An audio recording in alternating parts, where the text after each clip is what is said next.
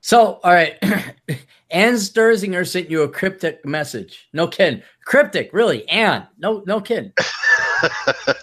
no, I, well, I, I don't know if I'm supposed to discuss this. I, I she just sent me a, like a clip of of uh, something that you sent her, and I, I don't know what it means. And uh, what did she, I uh, send her? Uh, she said you want you want it on the podcast, and she she asked me if there's just someone, some girl that's been talking about her, but I didn't know who it was. So hopefully, Oh, Ann yeah. jumps in jumps in today. I, I'm guessing people are women are, are angry because Anne is going to be getting a boob job, and maybe they're jealous. So I don't know. I don't uh no, if anything, I told Anne like, you know, hey, don't interrupt people. I'm batting everybody down, I'm beating everybody up. like you let people finish. That's why we're only gonna have two or three people each thing. But no, I don't think anything cryptic. Uh what uh Oh no, she, must, you know what it was? She she just she wrote she she sent me a clip of you just joking, saying "Don't interrupt," and then she I thought that two things were connected, but apparently they weren't because in the ramblings of of that female mind of hers, she you know they were two totally separate things. But she just sent me a clip, uh, sent me a cutout of you saying, you know, you can be on, just don't interrupt, and then. Uh, the next thing is she's like, "Guess who's been talking about me?" And I thought, I thought they were related because I haven't heard back from her. So no, I'm not no, there's no real gossip. If anything, I tell you people up front. You know, it's it's uh but no, how is the boob job uh, fundraising going? You guys got enough uh, money for Ann to get a boob? What does it cost? What's the what's the goal? Well, well, a boob job goes. It's, it's kind of like do we want to do like the Mexican, uh, you know, Mexican doctor boob job? Fly down south? Yeah, fly down south and you know, uh, y- y- oh yeah, Ann, you're, you're well. Let's see if she she might take Are a we second. still talking about boob, jo- boob jobs? Well, the no, we weren't. I was, thing. I, I, I was trying to make sense of that cryptic message you sent me on Twitter, where you you you know you had the joke of Aaron saying "Don't interrupt me," and then you said "Who's talking about you?" And and, and I did, I thought they were related, but apparently they're two completely separate things. No, I was just joking about that. Oh, okay. how, did, how did you get to boob jobs from that? Oh, I thought someone was talking about you because of your boob job. Oh, gotcha. What are we going for here? I got I give everybody give the audience uh, like some specs here. What are we going? C's and what five thousand dollars? What what are we looking at? Uh, in Mexico, yeah, probably five thousand dollars. Okay, C's. Yeah, and then what? How much does it cost for a plane ticket to Mexico? Two hundred dollars. Yeah, depends on the time and the season and the rhyme or the reason. Well, we can put Anne in the cargo bay with the pets. it's cheaper that way. You know? Just pretend I'm a schnauzer. Yeah. What? uh All right, so uh, let's just say it's five grand. How close are you guys? How much did you raise? I don't. I don't know. I think zero. Zero. I think. I think zero actually. You mean I- I- that's? Go Yeah. ahead. No, I was saying I think maybe the world actually prefers Anne, you know, flat chested like the Great Plains she's from in uh, the Midwest. You know. Well, if Anne didn't pose with a face that looks like I'm going to kill your mother and cut your cut your son's testicles off, uh, maybe this just me, heterosexual, stupid white guy. Uh, maybe if Anne like smiled, I don't know if Anne, are you capable of smiling? Can you smile? I actually look more frightening when I smile. I've seen you in person. We've met in person. You're actually a very charming, lovely lady. I, I love hanging out with you. But then on the internet, like uh, uh, Hitler seems more cuddly, to be frankly honest. I think the internet makes me grumpy. No, you make you look, look, look. All right. When you talk, your image is going to come up. And you got this look on your face where it's like, I'm going to cut your nuts off. You got that Lorena Bobbitt looking face. Uh, you do. You do. Why don't you try smiling? Why like I try- said, because I look, I look actually more frightening when I smile. At least in photographs. Like I take pictures of myself smiling, and and I look at them, and I and I'm like, it really looks like I'm planning to commit some sort of genocide. There, I should probably Yes, just not try smiling. Well, no, but you're not. Clarey, most women don't smile in their pictures. They just don't.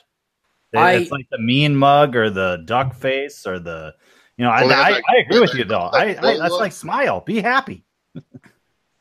Well, I uh, DT, you've met the lovely GF. Um, Yeah. but she's always having fun when we all go hang out. But she's got that PBBRF BRBF, the permanent resting bitch face. Who? What? No, she. Doesn't. You've never heard of that?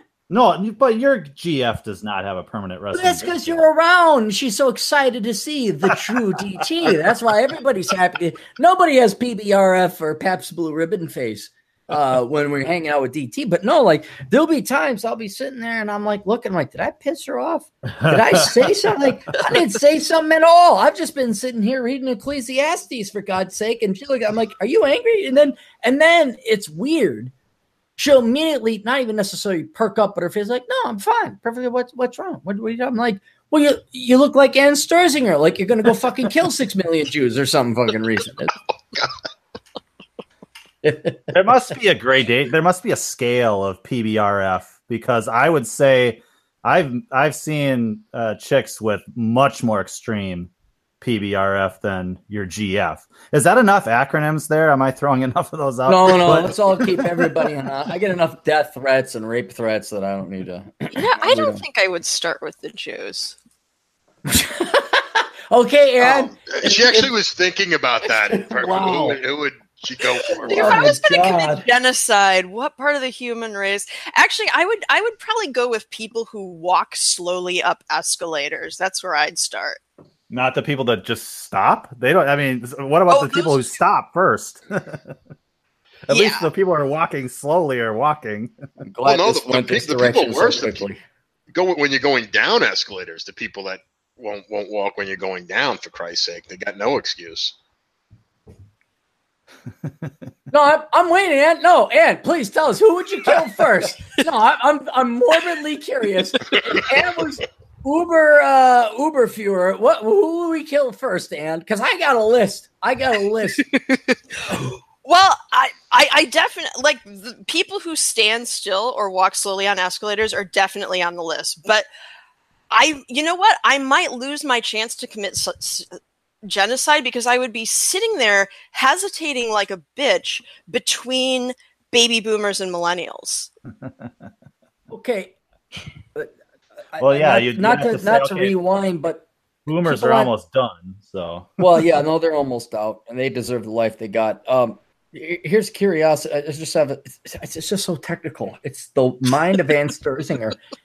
and why are people supposed to walk up or down escalators? Isn't that the whole like when you're on? oh, the- you- Cappy's dead. Cappy's dead. no, I'm not capping. No, when you're when you're okay, you go to the airport and they got those like um, it's Yeah. six oh yeah, the moving the moving side. Uh, Conveyors. They got the moving conveyor belts. It's a conveyor belt. And I understand it. Even some of them say on the left side you walk, on the right side you stand still because you're a lazy fuck. Well, no, it's actually when you got like so much luggage, you can't carry it all. Well, Right, no, I I, mean, I, I understand. Hold it, hold it, hold it. I'm in command. Let me let me ask the questions here. And when they're on escalators, are you supposed to be running up or down the escalators? Well, escalators, I think there's a, a, a- a altitude change. Okay. So, explain to me why you want to kill these people just because they're not moving on the escalator. Okay, my understanding of escalators is not that they were designed to relieve you of the labor of walking places. My understanding of escalators is that they were designed to make it faster and easier for you to transit places. If you just stand on the escalator, you're actually going slower than you would be if you were climbing sca- stairs and you are imposing on the people behind you your slow pace. And the, the the most often that I encounter this is when I'm in Chicago and I'm trying to make an L train and some idiot is standing on the escalator and that I can hear the train coming. I can hear it coming down the tracks. I need to catch this train. I don't want to wait another 10 or 15 minutes or till the next suicide clears off the tracks hmm. to you know, this might be the last train before the suicide. So I want to catch that train. And somebody who's at least as wide as the actual escalator is invariably just standing there because Parking their ass. Parking their ass because their understanding of the escalator is not that it's there to help you catch the train by making your transit quicker. It's there so that your fat ass doesn't ever have to walk upstairs. It's a ride.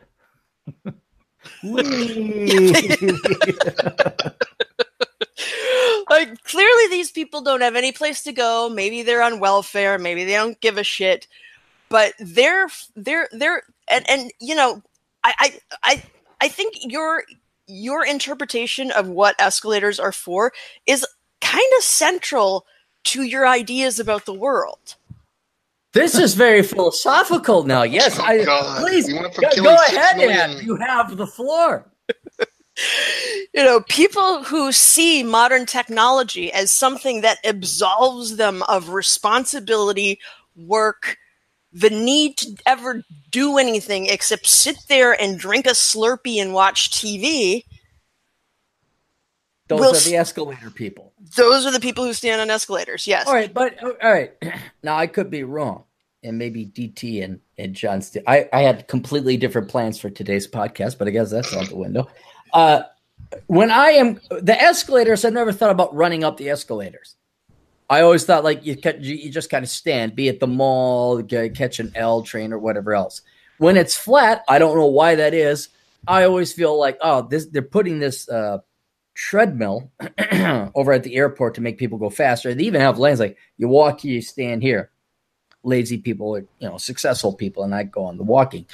But the escalators, I always thought you weren't supposed. I mean, you can, you certainly have the right to walk up the escalators, but the escalators was just kind of like I don't think there was like this compunction or the societal expectation that you're supposed to walk up the escalators. That was something. That's one of the places that you actually just stand. I mean, how wide are these these escalators we're talking? they're you know they're wide enough for normal people to pass each other but normal people are never the people who are just standing there Right. And especially since you're like, you know, 83 pounds yourself, you could probably fit five Ann Sterzingers side by side and go up. So it's it's discriminatory against the thinner people. I guess you could say that, but it's it's mostly just the the people who stand there just happen to coincide with the people who generally try not to do anything, so they wind up being wide enough to block the whole escalator. I, I mean, maybe it's maybe it's just maybe I'm wrong, but I see technological advancements like that as something that helps you do things faster and better. They're not things that just absolve you of the need to be a human being with legs that moves. Okay, so out of all the people in the world, if we're going to go genocidal, you want to kill escalator people. Well, you know, later I got a list. I got a list, and we're going to go through everybody because I'm very curious, and we're we're going to be completely honest because everybody's anonymous here. I want to know if you were like you know Pinochet, who you going to kill? Ann's going to waste a ton of bullets and gas on escalator people. Which I'm not saying the methodology is bad. I just think they'd be a little bit more effective. But you really, you really seem to have the escalator people underneath your skin. I'll probably wake up in the middle of the night tonight and think, oh, I can think of a much better answer now. But yeah, off the top of my head, Escalator people. escalator people. Yeah. All right. Good. DT, who do you want to kill? Oh God. Do we really want to admit these things? Well, no, no, come I mean, I gotta come up with fake Here- answers here's- now. no, no, no. Here's the difference between us and leftists. Leftists would actually kill. They actually would. Whereas, and I have the perfect answer. You guys are all going to come up with your own answers, but I'm going to come up with the correct answer, and you guys are going to be like, "Oh, clearly he is wise. He's very wise," because it is true. Um, but the leftists would kill. They would kill based on race. They obviously hate white people. They hate males. They hate straight people. Um, it, it- it is painful as day uh, that they well, they will act- kill and they have killed. and they have killed. They've assaulted. They've yes, it. no. There's and and if anything, the the the paradox they face is that they're dependent upon the people they want to kill uh, in terms of tax receipts and and production. You know, it's like how do you kill? Is we're the they're the golden egg. Well, you rely on their tax payments. How are you going to kill them? And that, so they're that's a quandary. That's a, a square they got a circle, a circle they got a square. But in in a goofy, lofty world, let's not say kill. You could just remove. Poof! They all go to heaven. Oof. You poof! They all go to immediate heaven. DT, what group of people would you Well- send poof to happy heaven? I mean, it's it's like that. Wasn't there a Twilight Zone episode where this alien species or alien race comes to this guy and they, he's got a button, and it's like this button will kill all the bad people. They'll just be gone.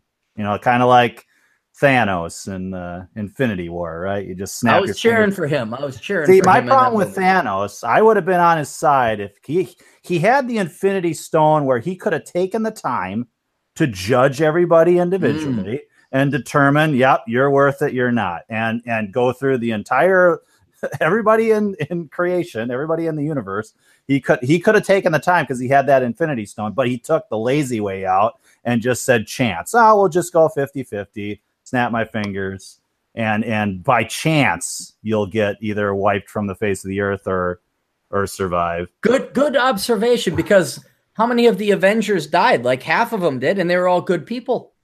Right, right. Oh. Yep. And, and what would have been my my only criticism of the of the movie is they should have showed some of the bad guys dying because then it would have been like, okay, yeah, it is truly 50-50. You know, some his his best friend dies in front of his face or whatever. You know, that would have made it um, better. I think just the whole point to that end. But to get to the answer, I guess I'm gonna I'm gonna I'm gonna weasel my way out and say I would push that button if an alien species came down and said, you know, all the bad people, bam, gone. I guess I probably would be tempted to push it. I, I'm uh, reading Nietzsche's Will to Power now, and he would say, don't push it Mhm. because it's the bad people that make make the good people good. Um, we wouldn't be good if there weren't bad people. Mm. So there's questions like that. There's philosophical questions like that. But I guess if I was if I was faced with that, if it's so easy to just push a frickin' button, I mean everybody would do it. You know, I mean if it was guaranteed There'd be nobody was, left. There'd be nobody left. because we're all bad.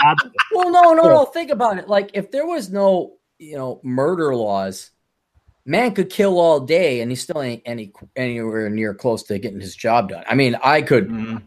uh, it, but then at the same token, I'd probably be the first hit list of uh, some warped SJW type who got himself a good thirty odd six. You know, I mean, I'd be out there killing all day, and and people make it sound like oh, murder is such a dude, dude. It's like, dude, we have laws for a reason, and if Yeah. and if you could kill somebody and get away with it, eh, there'd be no humans left, none. Right, left, black, white, Asian, Latino, short, tall, male, female.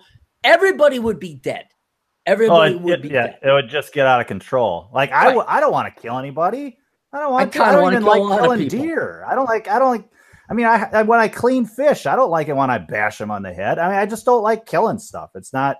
It's not my thing. I just want to be left alone. But but in the situation that you're talking about, it would just it would be like the purge. Things would just get out of control, and it would just be, you know, war of attrition. It would just be revenge upon revenge upon revenge, and and I guess that is the history of humanity: is that somebody's always got to avenge somebody. Yeah, inevitably, inevitably. John, who are you taking out? Well, I I just like to say is you know hypothetically speaking, you can kill people and get away with it. It's not as hard as you think. Um,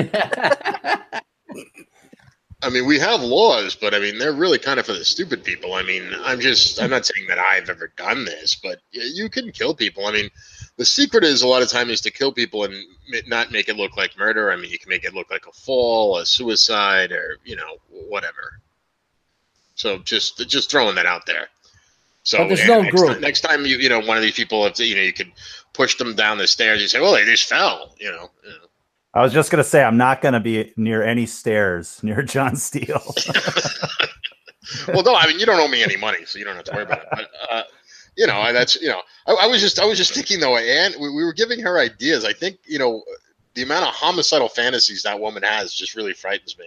Well, that's Um, what scares me. I mean, like, you meet Anne, you're like, oh, this is a great girl to have, you know, Vietnamese pho with. She's just very nice. And then, and then you're like, what if she was in control of the government?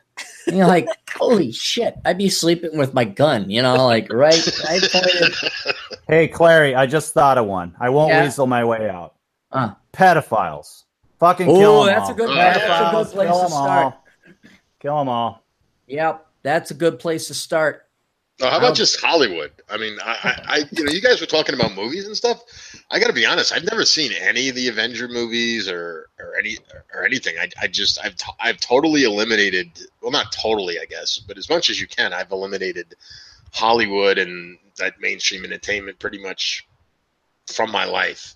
I don't even really watch. You know, I don't watch TV really. I don't. I don't. You know, go to movies. So I don't even know a lot of this stuff. Well, you're not missing. You're not missing anything. Uh, well, I think you should watch the Avenger movies. Those are pretty good. I would watch Infinity War. That's that's an absolute must. Uh, the first two Iron Men are good. The third one is pure vagina. Well, the, the first Iron Man I saw, but that was a good few years ago. Yeah, yeah, that's like over ten years ago now. Maybe yeah, that was a good 12. movie. Yeah, yeah, but um, no, I was just kind of curious because Anne has her war against the escalator people, so I'm kind of scared. Like, what if I'm not walking up the escalator? You know, the Stasi's gonna come in and shoot me. we all agree on pedophiles. Uh, I don't know. I thought John, you would have like a group of people. You're like, let's get like you know needle druggies or something over in Seattle. I mean, I thought you'd have like a group of people you'd immediately go after. Well, yeah, I kind of look at it like they're they're killing themselves. They're doing God's work. Um, you know, they're it, it's slowly. It's not. It's happening as quickly as I'd like, but they are they are getting rid of themselves. But I guess you know if I if I could, I, I think I would kill the, the entire city of Portland. Um, because I don't know, I, I can't fucking stand those people. I mean, all these blue-haired freaks with their you know one side of their head shaved and all these androgynous men, and it's just like, oh man, these, these people. I mean, what fucking purpose do these people serve? But that you live in Seattle. Like, is Portland that much? Like, can you tell if a Portlandian comes in? Well, you know, it's interesting. Like Seattle, as liberal as it is, like at least Seattle is productive. Like people here work. Um, True. The, I mean, for the most part, I mean, there's a lot of like high tech industry here. There's a lot of people working. There's, you know, there, there. I don't know. There seems to be more industriousness here. I mean, yeah, you have the. I guess the thing about Seattle is the rents are so high. You can't, you know, that they they don't really tolerate that kind of bullshit as much. You know, even though there's all these liberal policies going on and stuff like that, it, it's not it's not quite. Portland is just awful. Portland is like there's something maybe something in the water. It just turns everybody into. I I don't know. Just they're so liberal. It's just. Well, that's that's why I have a question about what is what is Portland? Oh, look, Seattle. You got Boeing, you got a, a port. You got, got several Amazon, ports. Got you got Amazon. You got Microsoft. There's actual genuine GDP being produced there. But you bring up a great point. What what the fuck is Portland like? Timber, lumber? What what the fuck are they? Strippers. There's lots of strippers in Portland. What? Is that true? Yeah, my hairy sister, armpits. Yeah, my, my sister used to live there, and yeah, there were like hairy armpit strippers. Oh, I was gonna say, I, you've seen the women in Portland. I mean, I don't know if it, people. Yeah, and every other one of them makes her living there somehow as a stripper. It's usually at some hipster bar, like there'll be a hipster bar, and they have like drinks with tiki shit, and then they have an ugly girl stripping on the bar. Oh. In Portland? Yeah. Okay, Is that well, the next phase of brew pubs? All the hipsters go to the brew pub and they're like, you know what? We need a really ugly chick to strip in front of us. yeah. But do they? Well, you know, everyone's beautiful. No, but that that's what concerns me is we could say uh, beauty is abstract and blah. You can lie to yourself. You can lie to yourself. There's objective standards to beauty, both male and female. But Portland I, I'm, I'm trying. I'm drawing a blank. That's why I'm I'm so lacking right now. What the hell? Why the hell does Portland must have existed for a reason? A port, timber. It's on a river, isn't it? Isn't it on the the Columbia River? Yeah, I think it was. It was logging. Okay, so it's logging, but now, to be perfectly honest, I think you know we we could talk about race and immigration and all that. Uh, I look at where the most advanced whitest of white McWhitey that ever whited. Like you want to see where white people are going. Well, you have unlimited production, you have unlimited wealth, and you have free everything. And it's kind of a sad testament. You look at Portland, Portland is kind of like where white people will end up if they evolve, you know, millennia down into the future. And so if they're having strip clubs where there's hairy armpitted women and the GDP consists of brew pubs and strip clubs with hairy armpitted women, uh, I, I kind of, in a very Darwinistic philosophical sense, uh, the white race doesn't deserve to exist. if, if no, I'm, if, and I know, I know, I know everybody here is white, and many of our listeners may not be white. You're like, oh, white people should exist, but no, hear me out on this.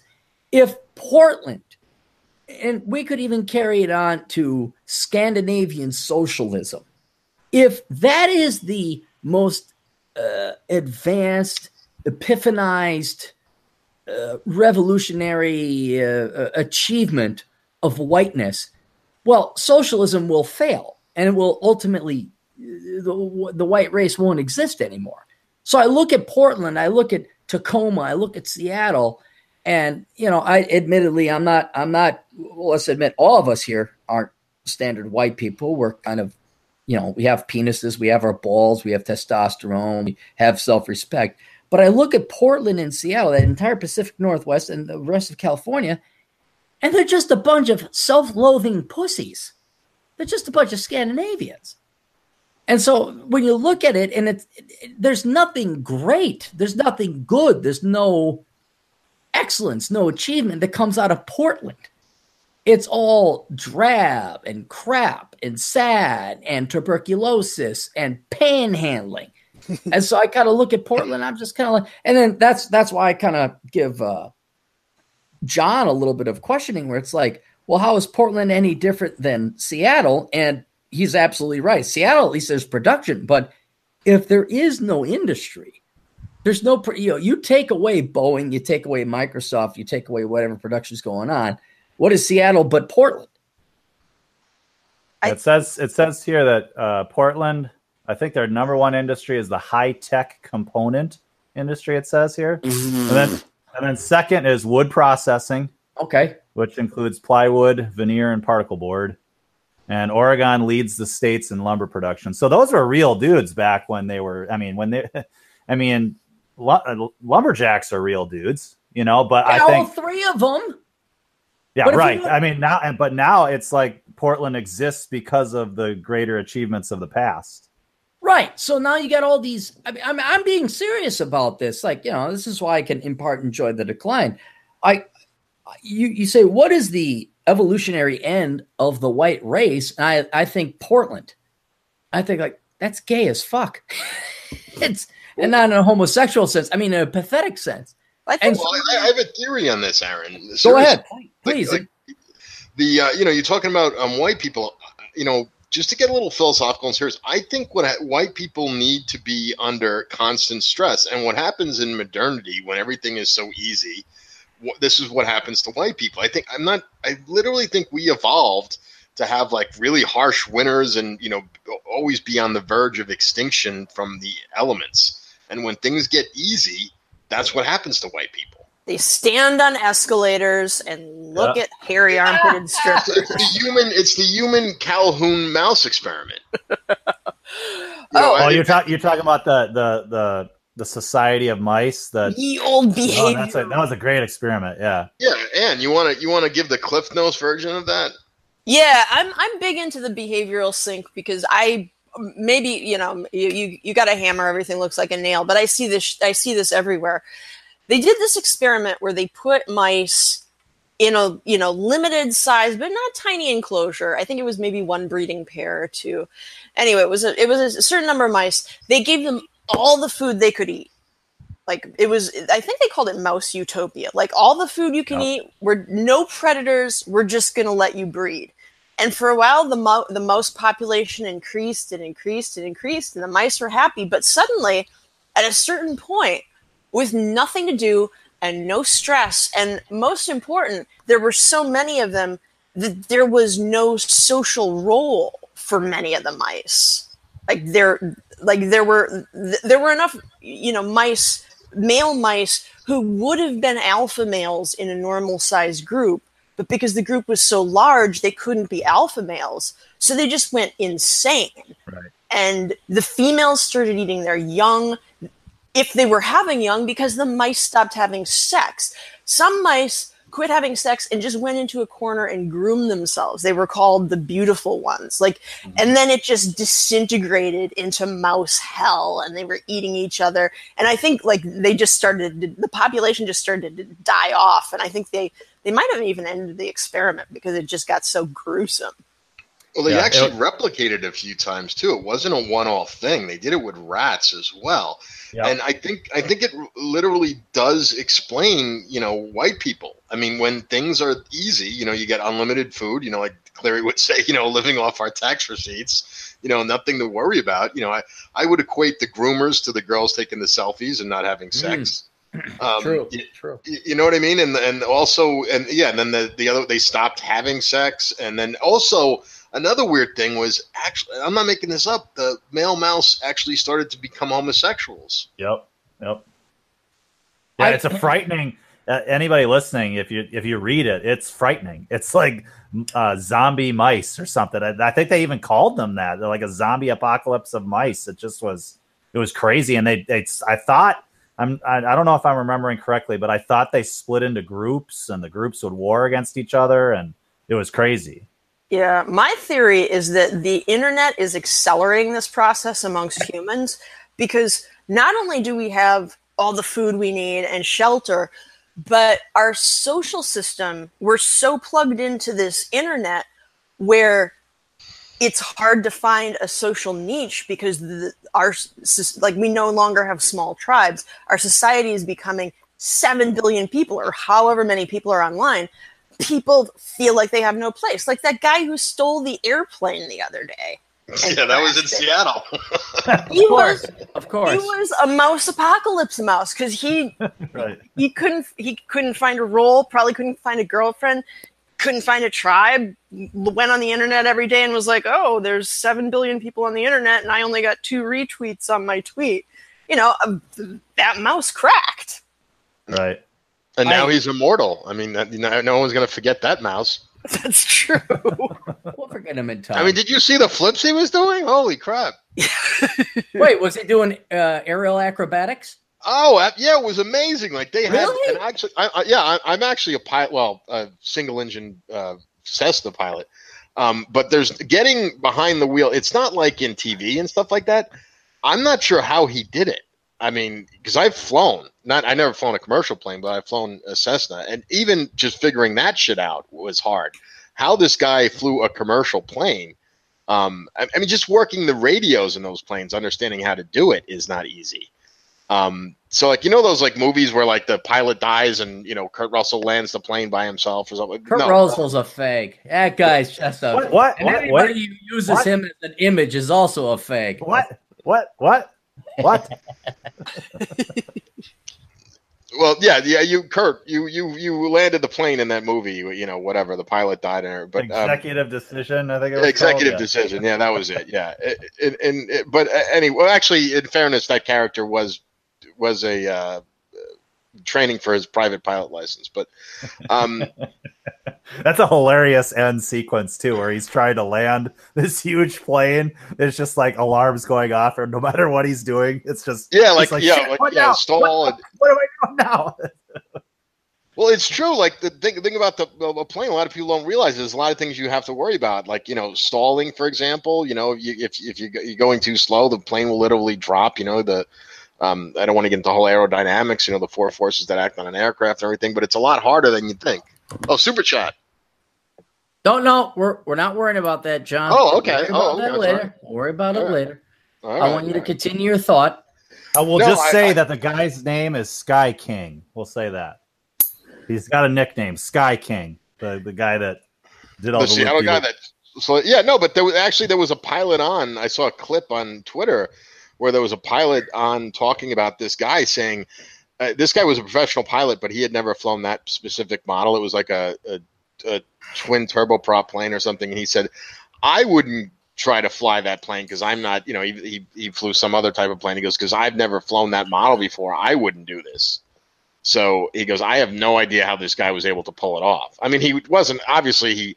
I don't know. We don't know if he crashed on purpose or or what. But I mean, it's pretty funny. If you li- you should, Aaron, you should listen to the um, tape of him talking to the air traffic controller. It's pretty That funny. that yeah, that take time. And uh, oh, it, it, the it, guy's it, last time well words. spent. It's time well spent. I just want to know. But it, I mean, get back to the original point. I don't. I don't think it has anything necessarily to do with this. You know, mouse cracking. It would happen to any race. I Yes. think perhaps whites are a little bit more advanced, or we're a little bit further down the the mine shaft. We're in the canary in the mine. Although you could argue the same with the black community, given the amount of uh, government cheese they receive. Or you could even say, perhaps this is the closest approximation.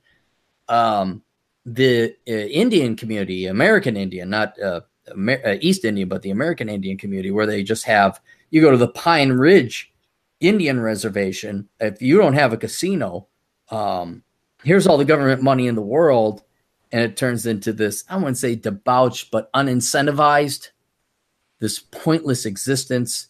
Um, where it just it just turns into nothing. But we could say my, my my parallels that I'm drawing, and it's a very dark and sad prediction for any group of people, is if you have everything bought and paid for, universal basic guaranteed income, free healthcare, free every like you have free housing, everything is free. I'm not talking even necessarily a communist existence where no production exists and you're living at one third the American standards as the Soviet Union did.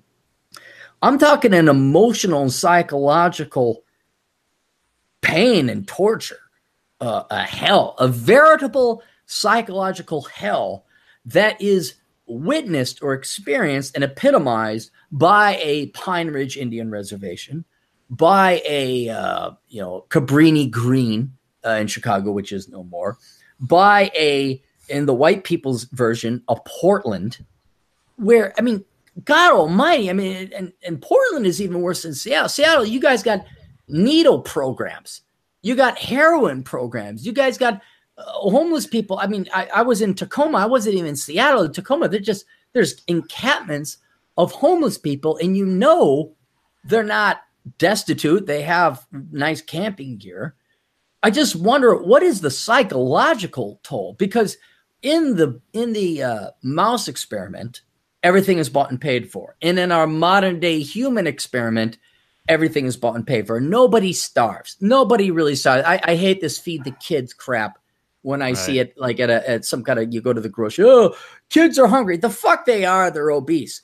But Right. when you have all your material wants and needs satisfied, then there comes a psychological pain. And we, we can't speak for the mice, but I can only imagine the hell those mice went through with like, why is there a thousand fucking mice in this like three by three foot cubicle thing?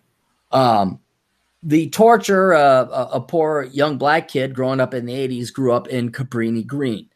The delusion, a social justice warrior, as much as we hate him, let's just try and be a humanist for a second. Put yourself in the mind of a women's studies major, a gender studies major, a sociology major who works for a nonprofit that never has enough money, who lives in Portland and can barely afford the rent because of housing restrictions and all these other things. It, it's that psychological toll uh, that I don't want to go anywhere near. I don't- it's, so, I- it's so comfortable that people are looking for conflict. It's like they invent conflict because they know there needs to be something to push up against for you to become better that they just invent it So instead kind of like it. hurt, yeah. hurt so I know I exist. I cause myself pain so I know I exist. So I could Well, feel. it's pain. just yeah, it's just. I mean, you uh, if you are comfortable, I think you do look for well, what's making me uncomfortable, and so when you're comfortable, what's making you uncomfortable is so slight, it's so trivial, it's so nothing that you'll seize it, and that's what they're doing. They're saying, well, this is it. Yeah, so let's my ban slight straws. Let's ban straws. Is yeah, essentially. yeah. My my slight my slight uh, um, difference in standard of living between this group and this this group or whatever, even though we're all comfortable. Mm. I mean that. Uh, so I need to fight against that because that that's that's the new fight because humans humans do want. I think instinctively do want a fight. They want something to push up against and fight against to give their life meaning. But when you're comfortable and everything is hunky dory, so you're just going to invent shit. Well, and see, that's the problem I think humanity faces is we've solved the vast majority of major problems. Aside from mortality, you take mortality out of it, we've solved poverty. I mean, by all means, we have. Nobody's living in a cave. Nobody's going starving. Obesity is a problem, for God's sake. Right. Um, we've solved all these major problems. And you could see this especially amongst white people. And I don't know why the Asians haven't done it because the Asians have higher standards of living. Um, they have higher IQs, they have higher income. So I don't know why they haven't. And maybe they do. But there is some specific about the white race where then we go on these, I don't mean we like including us because we're way too damn smart, but we go on these crusades where the banning of the plastic straws is a perfect example. Uh, there's so many, and, and, you're right, DT, where where where people try to seek out some kind of, I wouldn't say war or or, or challenge, but there's got to be something else to do. They just can't sit and be happy. And so we get increasingly as technology advances and we solve more and more problems the quote crises, the problems we face. Fucking Christ, global warming. My God, you want to talk about a fucking non-crisis right there. Uh, it's actually and, a benefit if it's true. Well, right up here, in starve in the cold. right, right. But um, the, there's a, a psych, psychopathy or psych, the psychoticness, like an addiction to problems we have to solve, and so now McKenzie and the fuck around gang, to quote Chris Beckloff, they go to uh, uh, Africa to put in a goddamn sewer system. They go to this this place to solve that problem. And We oh my god, we got to ban straws, and it's psychotic. It's freaking psychotic because it goes against freedom. It's just like leave people the fuck alone. But people can't. They can't. They can't leave it alone. They got to go fucking do some fucking thing. They got to ban this. They got to ban that. It's never. Oh, I got to start. Look, we can all slam Elon Musk as much as we want. At least he's trying to do something. At least it's like a why well, like to like get a zero emissions kind of car going. Okay, that's a noble goal. I'll, I'll, I'll go with you on that. But these lazy inept fucktards, the the the groomers uh, in the mice experiment, as Ann would say, they can't just sit still. They got to be these Portlandian fucks where they're always like, "Oh, my my coffee is green and organic. We're going to ban this. We're going to ban that," and to the point that it's dysfunctional, where men mice, male mice, don't want to fuck anymore because there's just no standard incentive anymore. And so when I look at Portland and I look at where, you know, this is why I say enjoy the decline. A lot of people are like, oh, America's still worth fighting for. It's like, no, it, it, it really isn't when you got 40% of the white people, and I'm not, I don't mean that in a racial sense, I mean that in a statistical sense, we got 40% of the majority of the population voting for basic outright socialism and worse, some kind of cultural Marxism with the, oh, we're going to apologize for this, and we're going to apologize for that, we have privilege. Fuck it, it's over. It's freaking over as the happy nihilist, I got to bring it back to Nietzsche again. And he talks about, I mean, he predicted this way back when, 1890s, 1880s. He called them the last man or the last race. And, uh, and on Wikipedia here, it says the last men are tired of life. They take no risks. Risks. They seek only comfort and security. Mm-hmm. The lives of the last men are pacifist and comfortable. There is no longer a distinction between ruler and ruled strong over weak or supreme over the mediocre. Social conflict and challenges are minimized. Every individual lives equally and in superficial harmony. There are no original or flourishing social trends and ideas. Individuality and creativity are suppressed. And his his warning was that uh, as a result of nihilism, this is sort of the the, the, the logical result is is the last man that they're just kind of they're they're like that mice. I don't I don't think he predicted the mice experiment, but he predicted that of like right prior prior to the the the apocalypse of the mice experiment that you would just have this you would have this kind of I don't know pussified race of people. This kind of the people that are just oh, I just want to be comfortable. I just want to be Portland. secure. We're all equal you know no war no conflict no nothing. We're just kind of let's let's all just live in superficial harmony right? I mean it's and, and this is I, I mean, he predicted all this shit. I mean and that's what's amazing about reading nietzsche is that he really did see all this stuff that's happening right now. Like 120 uh, years ago? Yeah, yeah and he yeah. basically said his ideas were for the next 200 years. He said he came a little too early but this is what's going to happen. And i think he's totally right Nietzsche actually, Aaron, you, you, I mean, I know you don't like to read, but you, you read Nietzsche. I mean, he's kind of in tune with the, a lot of what you say. uh, or you think. I mean, I mean, he's he's really amazing. He's a genius. But human beings are kind of problem solving machines. And when all the real problems are solved, right, they kind of go nuts and start chewing on whatever they can find. Well, they, we create new ones that aren't really real problems. Yeah. I mean, I'm I'm somewhat hypocritical in this regard because my, my life is frankly perfect. I have an easy job. I have uh, no debts. I mean, it and it and it drives me nuts. And so I try to channel my efforts towards productive measures. But not once, not once did it ever occur to me to start moralizing or lecturing. That's what concerns me about the American or, or just the human psyche. It's like, you know, we got all these. We got we had um, uh, primary elections now, and all these fucktards. I looked even on the Republican ticket, you know, because I'm voting Republican even on the Republican ticket, you got these moral social justice warrior crusader types. They are BA in communications, BA in political science. It's like, why the fuck don't you go mind your own? I mean, why can't you just let it be? Why can't you just let it be? And that's that's what concerns me. And maybe it's inherent in human psychology. I guess it is because if you look at, you know, how far California goes, and I don't necessarily mean left, but I mean in terms of banning this, banning that. What is the new crisis we could solve? Putting in bike lanes, getting electric scooters. Uh, these people can't let it be. They just can't say we have the optimal amount of legislation and law. They have to go way beyond that and always find something new. You know, the choo choo trains, DT is fully aware of that because we live here in the same uh, community. There's no economic reason to have a choo-choo train. No. But by God, they're going to shove it down your throat because they have to do something.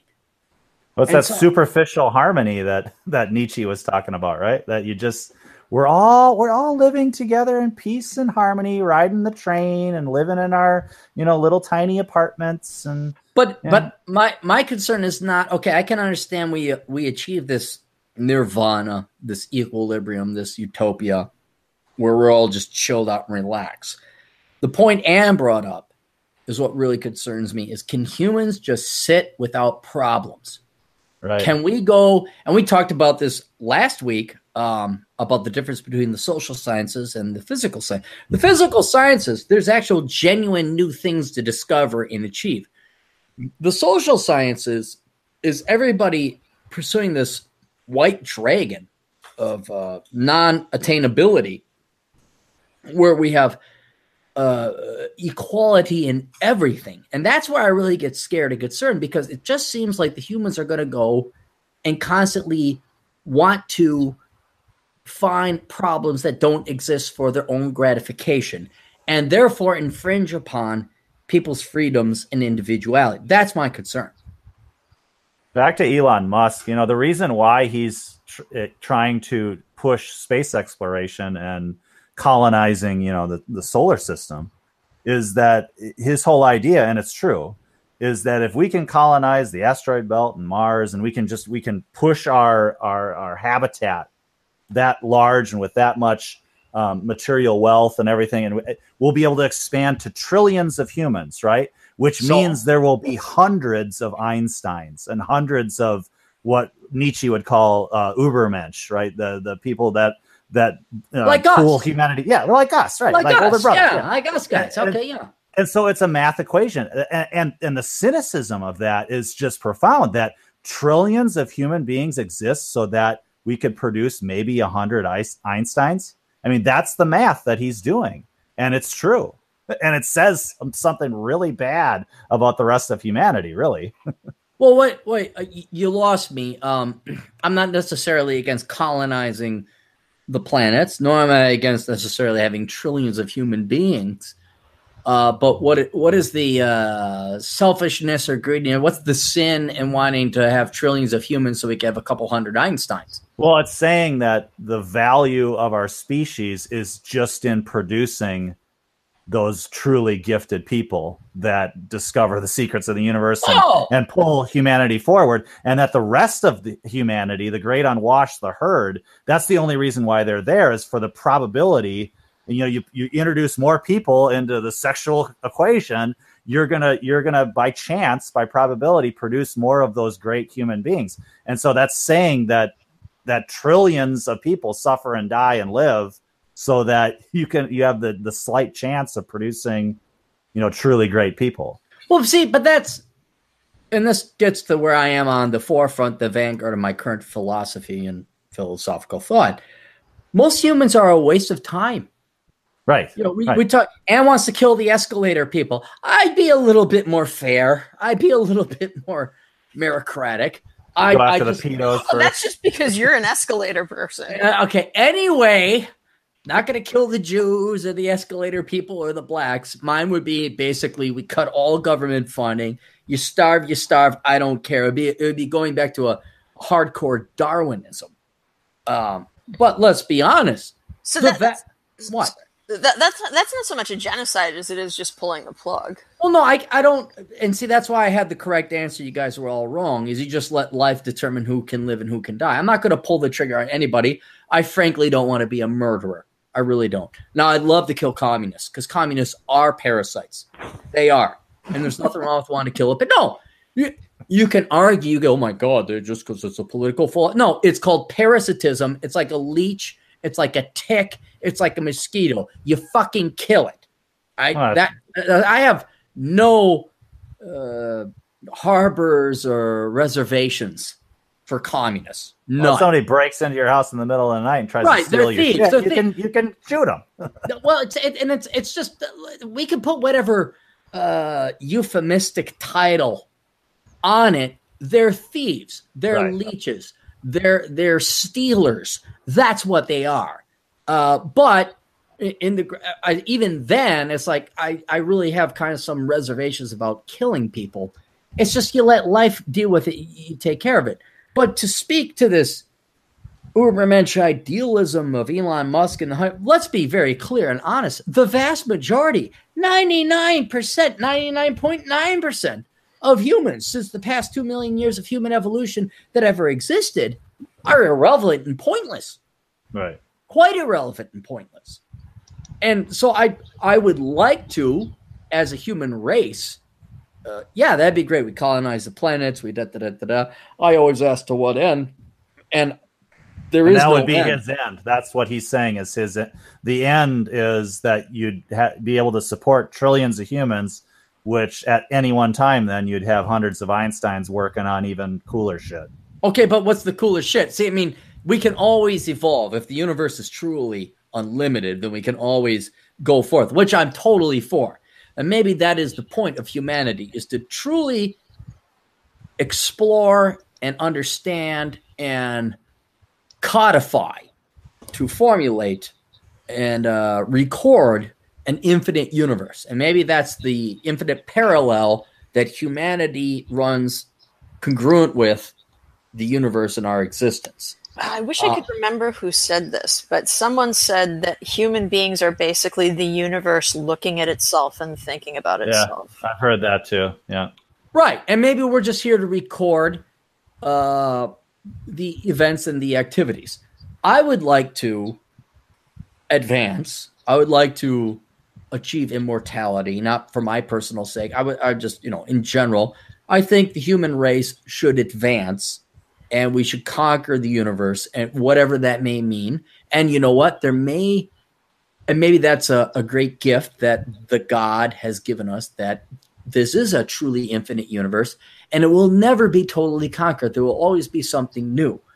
But I'll tell you this these fuckers in Portland are not the motherfuckers who are going to do it. no, they're not. These these fucking dopey white asses who fucking do pot and major in fucking women's stuff, they're not going to do it. No, they're not. And and and this gets back to one, the vast majority of humans are fucking worthless. And two, if the most quote advanced race on the planet, its end goal or its current in its current environment, its end result is Portland. Oh, for fuck's sake, the human race is over. right. I mean, send the asteroid in now. It don't matter. Back to Matt Taylor. I mean, he's the guy that you want to support. Matt Taylor landing the satellite on the comet. Yeah. you know and instead it's the people in portland that criticize the guy for his shirt. Right, and then and then and then what percentage of the human population sides with the cunt that said, "Oh, well, you have a, a sexist shirt," instead of like, "Dude, he landed a fucking satellite on a goddamn comet." You know, that's Right. That's what Can you imagine the genius it took to do something like that, and the man ends up spending the rest of his life apologizing for the fucking shirt he wore at the press conference? right. Right. Or That- what's, e- what's even worse, let's think about this way. If the people in Portland were in charge, if whites evolve and we continue to go down this road, he's arrested and put in fucking jail in a Stalinist uh, uh, gulag. So Right. humanity is never going to keep up with this race of the ever expanding universe. Yeah, somehow Well, we I need to. I, yeah, go ahead, John. Well, I think what's happening is that we're we're coming we're- kind of on the precipice now, and you know you all are alluding to it that we are at this critical mass where and, and you're, you're seeing this now where there's a polarization happening where there's no one in the middle anymore you know as far Mhm. as i don't just mean politics but just as like you know worldview um, everybody is just pulling to one side or the other and you're getting this extremists on both both sides which i actually think is a good thing because i i enjoy conflict as you guys know. So i i believe that and i i, I mean that in a philosophical term i believe that conflict brings out more noble qualities. Um you know because when things are easy you know life is boring life sucks and you get portland. So I believe that we'll we'll experience a, a, a new coming conflict, a new culling. This is just another page in history, so to speak. And I believe you know there's going to be this real conflict coming where you're going to have the the Portland people. You know, you got the like the Portland and Seattle people versus the people who live in the rural areas of Oregon and Washington State, which who are Jack very hard. Donovan alone could kick all their asses right there. Yeah, on. Jack Donovan could take a whole neighborhood out by himself. They never said which mice were left over. That's kind of what you're saying. Is that there had to be some mice in that experiment that were that remained, and They were were they Jack like, Donovan mice, all tattooed and badass motherfucker. they were really cool mice? And there are nice mice on top. Have you guys ever hear about Jack Donovan? Oh yeah. Oh yeah, Like, yeah, I know. Well, I know you guys know of him, but people who have met him, he's like the most laid back, nicest guy you would ever meet. Oh, of course. Yeah, because he, well, he's Jack Donovan. He's like freaking cooler than all of us. He's like, Like pe- people who are that cool don't need to be assholes. no, that's true. That's why I'm so insecure and so so inferior. That's why I'm such an asshole. I was like, ooh, that's actually, a actually bird. that, that was not a that was not a personal burn. I had forgotten that you call yourself an asshole. I was like, whoa, man, that was a good one. Wow. I, Wow, if I, I, I wish I'd done that on purpose. That was pretty good. I, I didn't take offense. I am perfectly all right. I know I am not the Jack Donovan tatted up mouse. That's at the end. Could you just see the Jack Donovan mice smoking a cigarette, like with his fucking squinty eyes, like, yeah, fuck you, motherfucker. And then he's like, see, that's the problem that Jack's got a face, is uh, he's gay, uh, but he'd be the last man standing. Quite literally, I mean, he, he'd be like, and then he's like, "God damn, I gotta have sex with a woman to procreate the race." that's that's a quandary Jack's got to face. It's like shit. Look at all this great, look at all this great genetic material I got. I'm like the perfect Uber man, and and I just like dick, and um, I'm the last guy alive, and I am the perfect last guy alive. And to repopulate the race, I got to stick my penis in a vagina. Ugh, gross. It is- oh, Gotta do what you gotta do, I guess. Well, especially considering Jack lives in you know near Portland, so look at the women that he'd have to. St- well, maybe it'd be easier for Jack because a lot of these women kind of look like men. Sure. So lie, Maybe. back, lie back and think of England, Jack. you know, I I, mean, you dress these girls up as like sailors, and Jack could go to town on them. You know, Oh, I was I keep intending to visit the guy and I just don't get the time because you got to go down to Portland and cut over. What are you doing, John? I'm sorry, I was just getting a glass of water. Anyway, um, I've always meant I've intended to visit Jack and uh want to go down there and people are like, "Are you sure he's got weird shit going on?" I'm like, "Yeah, he may be fine." Yeah. And uh, but I am kind of curious to see what his encampment looks like because you know he's, he posts pictures occasionally that he's got like the the chicken roost and everything like that. And the the dude, Vinland, right? Well, yeah, but then the dude only gets more jacked. Like the more the most recent picks, it's like it can jack it any more ripped, and apparently it can. I'm just like, God damn, man! Like that's that guy is. You want to talk about discipline? You know, like uh, I'm not. I don't want to look ripped. Oh, I do want to look ripped, but I'm not willing to put that effort into it. But I, Well, in fairness, Jack Diesel's up, man. I mean, the guy juices seriously. So does he? Yeah, everybody, dude, everybody who's everybody who's built is, is fucking juicing. You think That's so? anyone. Everybody who's over forty is, yeah. You think Jack actually? I don't know. I think maybe he's the legit deal. I mean, he's always been that ripped, No, but there's, not, there's nothing wrong with doing it. I mean, you're just that's just the, you know. I mean, I, I everybody's doing it. I just hope to look decent, you know. Like I, I can bench press my own weight, I can run six miles, blah blah blah, and I, I look okay naked. But then you look at that guy, and I always got a kick out of like all these girls. Like we have image issues. All these girls that look like you know we hey, we can't look like the the touched up models on Playboy, as if like we never had you know Rambo or Sylvester Stallone or uh, Arnold Schwarzenegger thrown in our face when we were, you know, like, you know, teenage boys in the 80s. And I just, and we never really felt insecure about it. But man, you just look at it, Jack Down, like, God damn it. I, shit. Well, I, I kind of have a little bit of criticism of, well, not of Jack personally. Um, I, I don't really know him personally. I never really had a one-on-one conversation with him. I've been in like group chats with him, but I, a lot of that is like you'll, you'll notice is about homosexuals is is and, and the guy who wrote uh, what's that author he wrote pushing rubber downhill his name Adam Piggott, good friend of mine.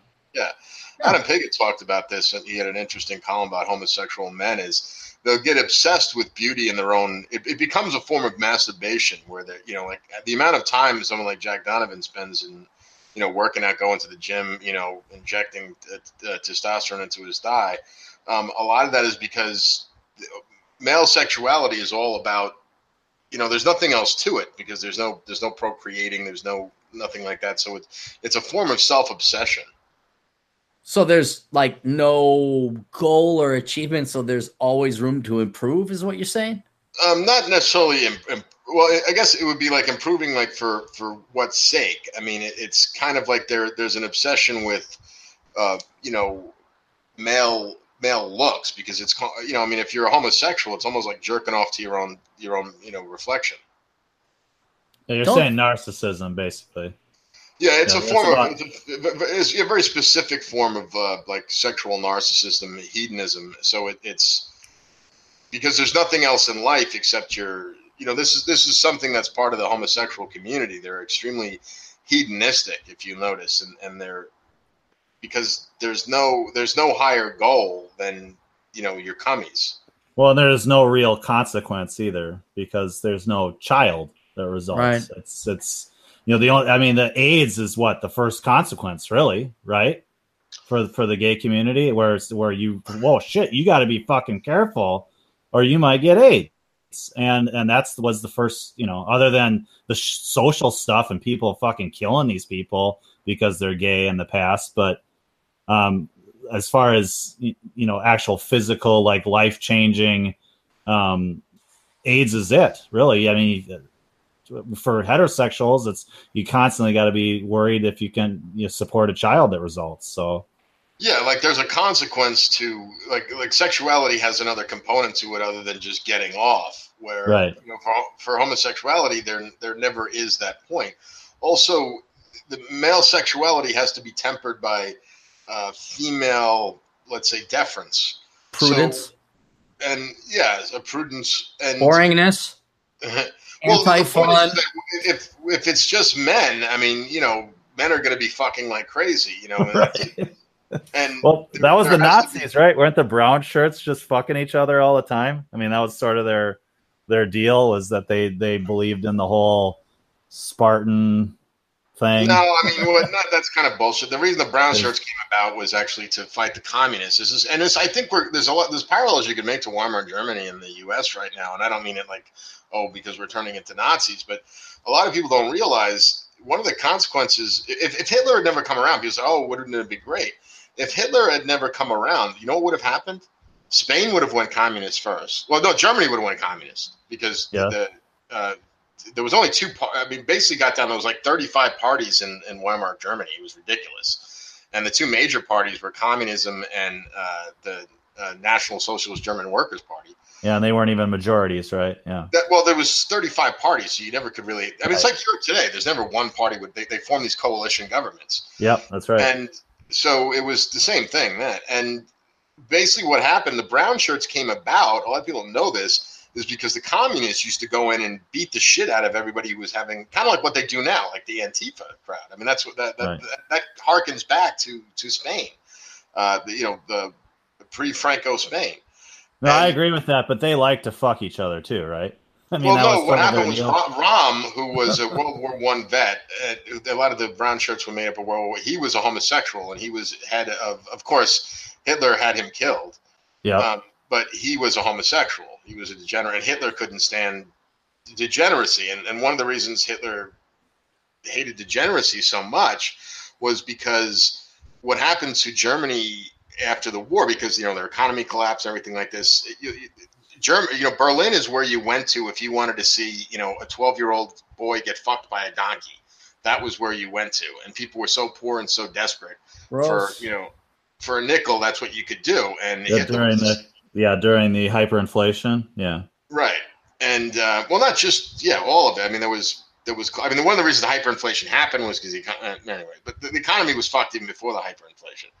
But that's that's what happened, and not to get in this whole long history spiel here, but basically you have a polarization happening. It's kind of the human condition. You're going to have the, you know, I mean, I mean, before the war broke out, Germany was, you know, considered a mecca. Like from what it, you know, after losing World War Yeah. One, where it was completely devastated. There was actually a book written by an American who went to the Berlin Olympics in '36. I think it was called "Look to Germany," because the United States was in the throes of the Great Depression, and they saw that Germans came out of it, and they saying, "Holy fuck, these people got it together."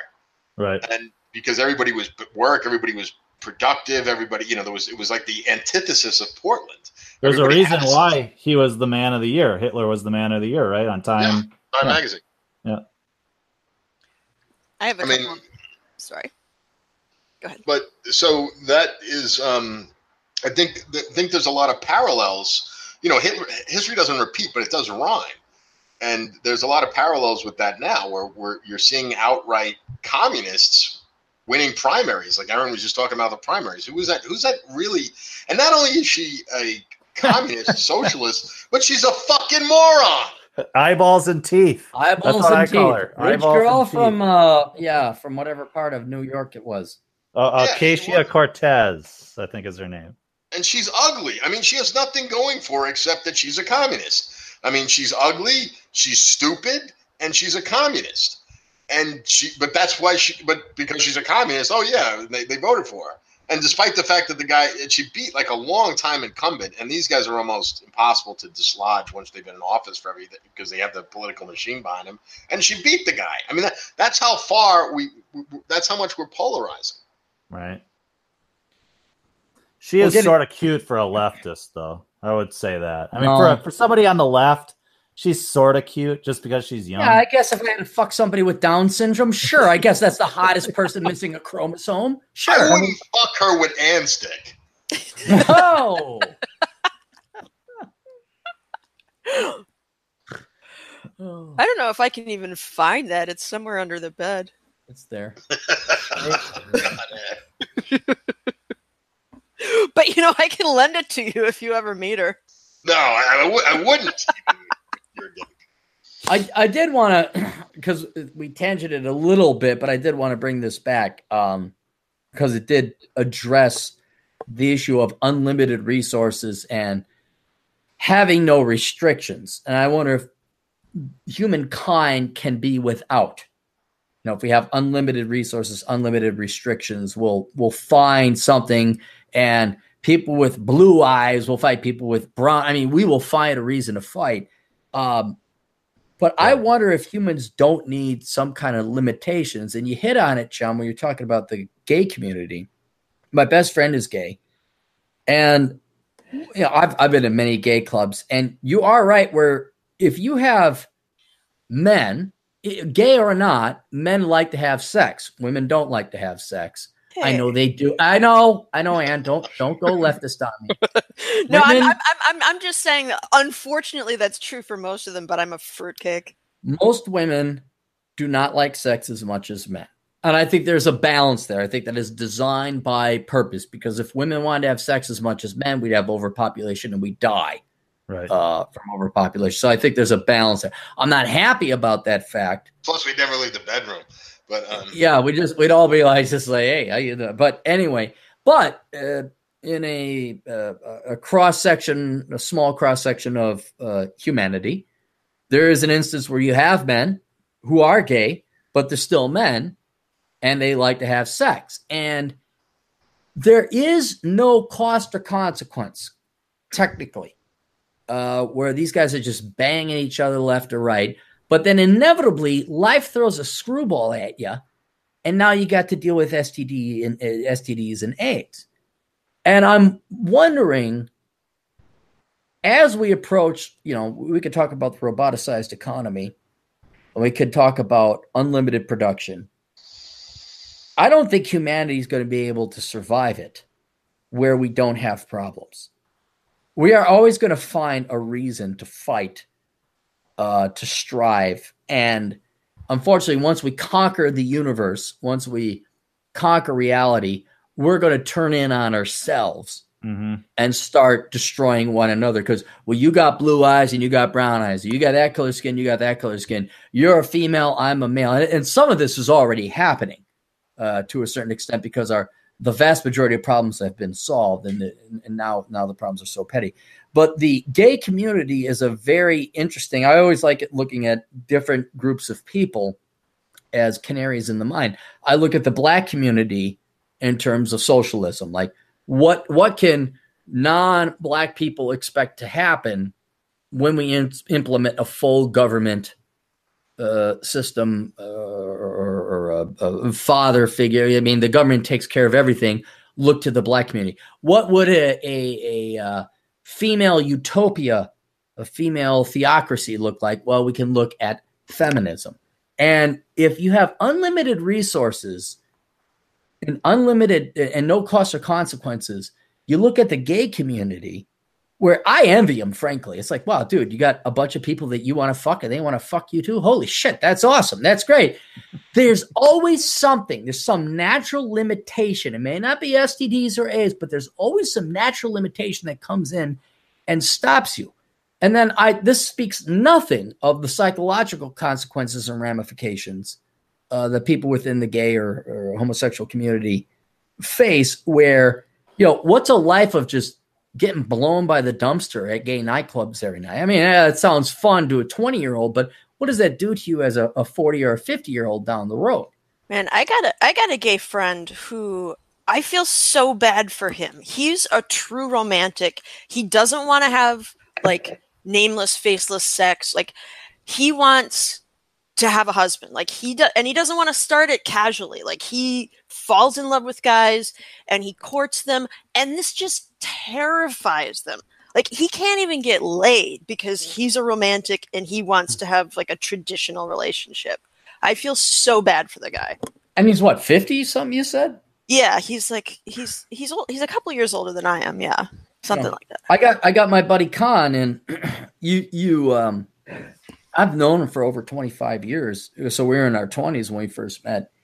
And um you go out and you go to the gay nightclubs, everybody's having a good old time, blah, blah, blah, blah, blah. But then you don't when that's over, when that ends and, and the nightclub closes, you don't see the the poor gay guy or the lesbian woman going home back to their apartment. And my buddy Khan, who's the greatest I mean, any gay guys out there looking for a great guy, little eccentric, uh, but a great guy, he can't find a, a guy. In part because uh, I know they try to promote that you know the homosexual, the alternative lifestyle is like, oh, they're practically half the population. No, they're not.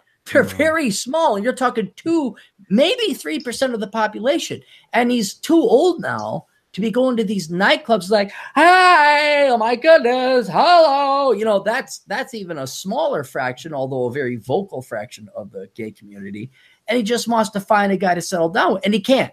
He can't because they're just not out there, and that community is more geared towards I don't want to say hedonism, but living in the moment, not necessarily long term relationships. Well, they're Um, also obsessed with with that with youth, and that's why you'll have these gay men like Jack Donovan. I don't, I don't want trying to pick on him, but just because we all know who he is and he's gay, where he's obsessed with looking young and and his his physical appearance, because that's all it's what it's about. Like there's no there's no cycle of life if you're gay, you know, where you know you go, you know, you the, the- the seasons, you know, where you get married and you have kids, and then you then you life becomes about them and I know a lot of us, you know, here don't have kids, but um, uh, you know, I don't. At least not that I know of. Ann doesn't. Ann's an actually anti-natalist. Aaron, you don't have kids. Nope. A lot I of them, yeah, you do. Yeah, good for you. Um, but there, there is no, and I, I- I think us, you know, not having kids, a lot of that is because I think to some extent we are a little bit um, hedonistic and overly self-involved. I I I I'm not disagreeing with you. That's a minor reason we don't have kids, but I guarantee you, me, and Ann, and the vast majority of Gen Xers who are now should have been fathers or mothers by now. The reason we didn't have it is because we could barely support ourselves. Yeah. I think that's that's the vast majority of the reason. And looking, I mean, and again, I, I'm not saying this to kiss everybody's ass, but we're smarter than the average bear. We look at what's happening in the world. It's like, no, I'm not. I'm not. And not our childhoods were not exactly the greatest. I mean, there's damn good reasons, legitimate reasons we don't have kids. Yeah. Uh, yeah. but that that does not. uh, That's an aside. Where within the gay community, all you have is sex. Maybe you could adopt. I understand that you you adopt a kid, and and and that's good and noble. Um, but you're not going to ever have your own kid uh, between two guys or two gals.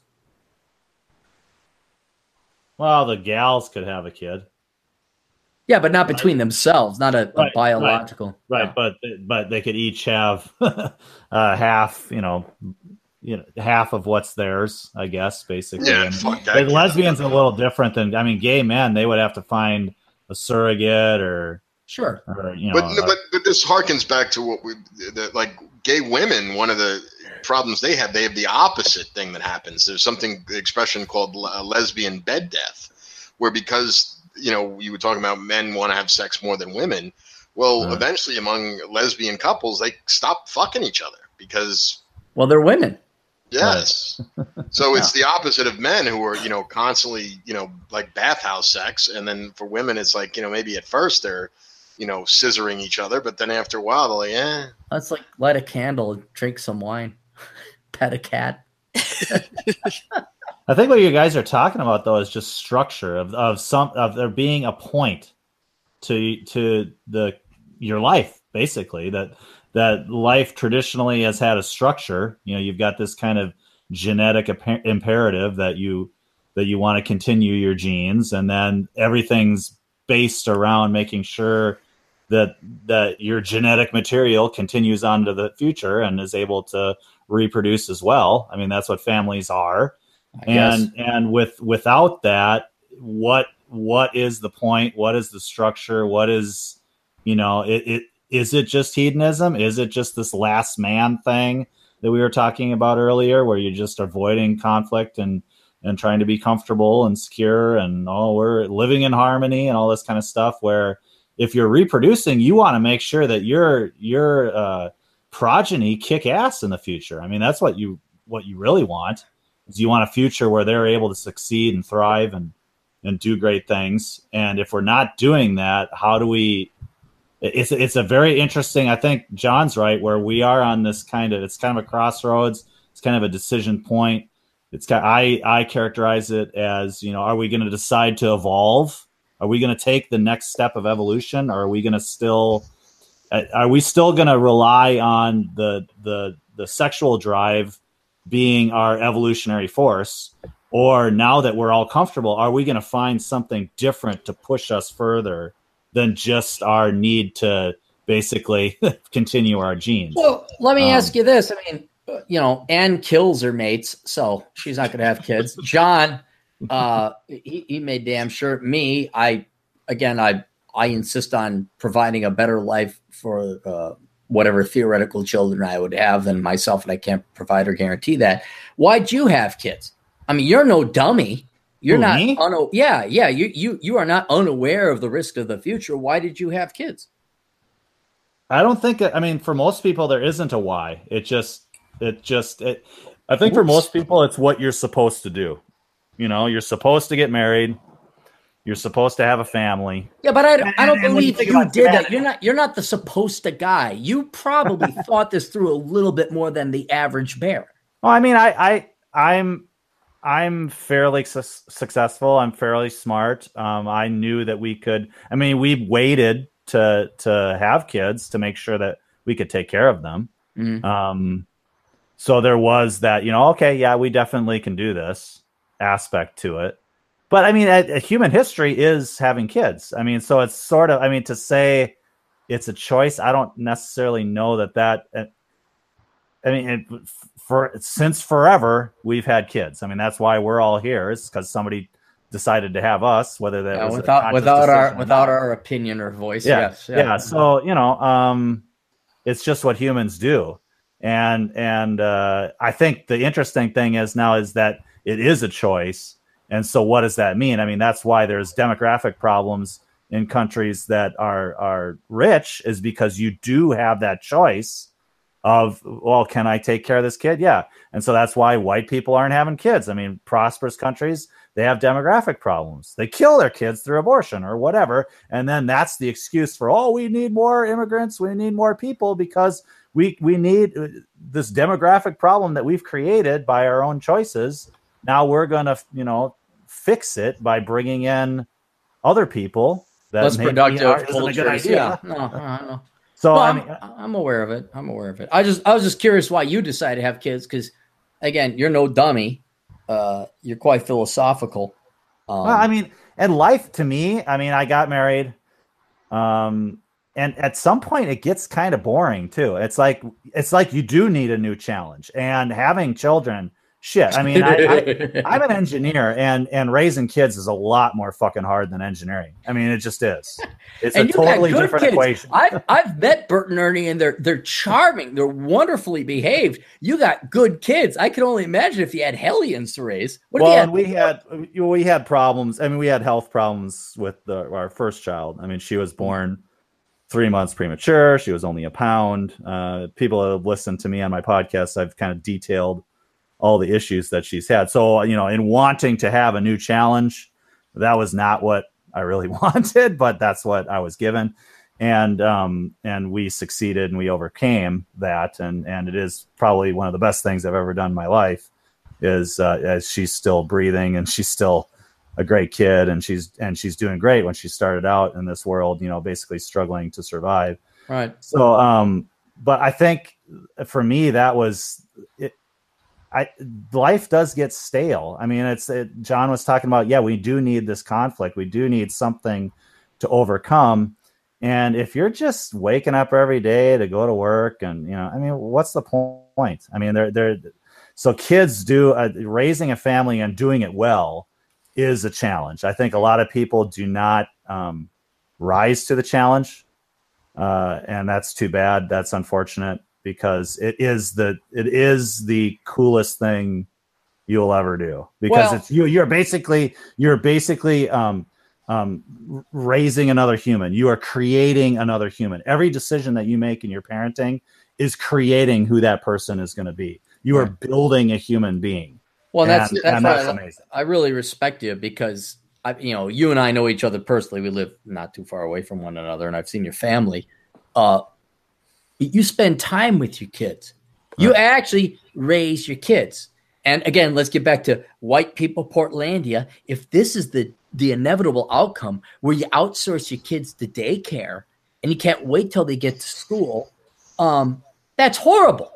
Just Right. horrible. I mean, I think it's child abuse where you're like, I'm going to ship my kids off to, to daycare and I, I can't wait to, to, to ship them off to school because then that way, I mean, and, and I got to, I, I think women are, are just evil. I may be unconscious, but I, I find it despicable that women um, put their careers ahead of their children. And I'm not, you know, me, I'm very libertarian where when it comes to like, yeah, you should be able to do whatever you want. But by God, if you have kids, somebody ought to stay home and raise them. And you did, and you Yeah. did, and that's that's why your kids. I, I almost guarantee you that's why your kids are so well behaved, and they think I'm pretty freaking cool, which which is an indication of good rearing. Very good. Oh God, Aaron, you don't want to hear the worst thing I've heard this week. I do because it's going to make me angry, and then it's going to make me hate people even more than I do right now. Does it have to do with kids? Here you go. Strap yourself in. Buckle in. Are you ready? I'm ready. There's a trend where single mothers who can't get daycare when they go to work are drugging their kids to sleep Oh my god. What? so that they'll be in a stupor and they can leave them alone unsupervised and go to work. Like with what? Sleep-in pills or Yep. something? Oh Jesus Christ! Well, that's that's I mean that's basically what devices are. Parents that allow their kids to be on these devices Yeah. and have these devices babysit them is bad enough, but actually drugging them, not Yeah. using the brain chemistry that results from using the device, but actually injecting into their brain some kind of chemistry that uh, that creates the same effect. That's just fucking evil. What? And, and it makes you wonder why did they even have these kids? Well, that's what I was going to say. You said single mothers, and, and I was going to ask: Is it stupid of me to ask where the father was, or is that just who knows? it Chicago, or is what? This is just nationwide? It's nationwide. It was a, it was a, it was a general piece. I don't know how widespread the thing is, but they had at least a couple of examples of mothers who were just like, "Yeah, I don't I don't have a husband. I uh, need to have a job." I mean, I, I wonder about this study there because I mean, I, most single mothers, I mean, you know, they're all welfare queens, so I, I'm guessing that. I'm wondering how many of them. I think more likely that they're drugging their kids so they can go off and get their fuck on on a Tuesday. And night. date. Yep. Yep. I would agree with that, John. Well, I- at least at least that would make some kind of practical sense. Like like okay, I had the kids so that I can get a welfare check. But if you're having a kid and not even getting a welfare check out of it, you just had it so that you have to drug it so you can go to your job. I, I don't understand the incentive or why you I um brought I this. hate I hate to sound so crass and simplistic, but I think Tom Leykis, and if none of you have heard of Tom Leykis, I strongly recommend you tune in. Tom Leykis. I think Tom Leykis said it best. For men, getting off is like taking a piss, and for women, having a kid is like taking a dump. being, and, and I think it's genetic. I think it's biological. I don't think they think through it. I don't think the vast majority of women or men, for that matter, really take the time to put themselves into the situation of their children and understand the altruism that is required to raise that child and the selflessness. Like this is another human being. I don't I, I really think the vast majority of mothers and fathers today view their children as furniture or a car mm-hmm. or an SUV and they don't take the fucking time to actually raise that damn kid. They think it's a it's a material object like my my camcorder right here or my coffee mug right here or my cell phone right here. It doesn't have a soul. It doesn't, have sentience. It doesn't have emotions or feelings. It's it's it's the most greedy, and this is why I loathe the baby boomers. And I think God has created a whole new realm of hell just for the baby boomers and people who talk in the theater.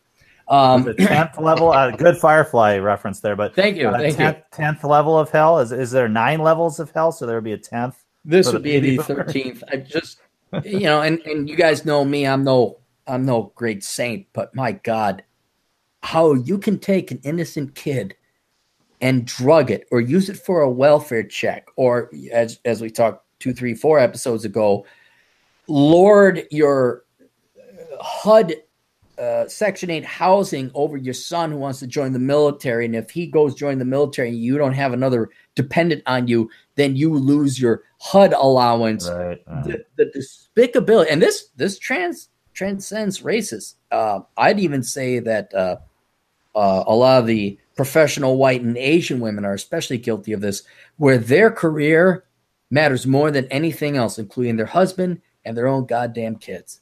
And that and I could see it. I could see it, and I don't. I almost would guarantee, as you pointed out, Ann or John, you said, "Well, wait, don't they get a welfare check?" No, these aren't women who could. They got to go to work, so they're obviously working, and then they drug their kids up with with sleeping pills.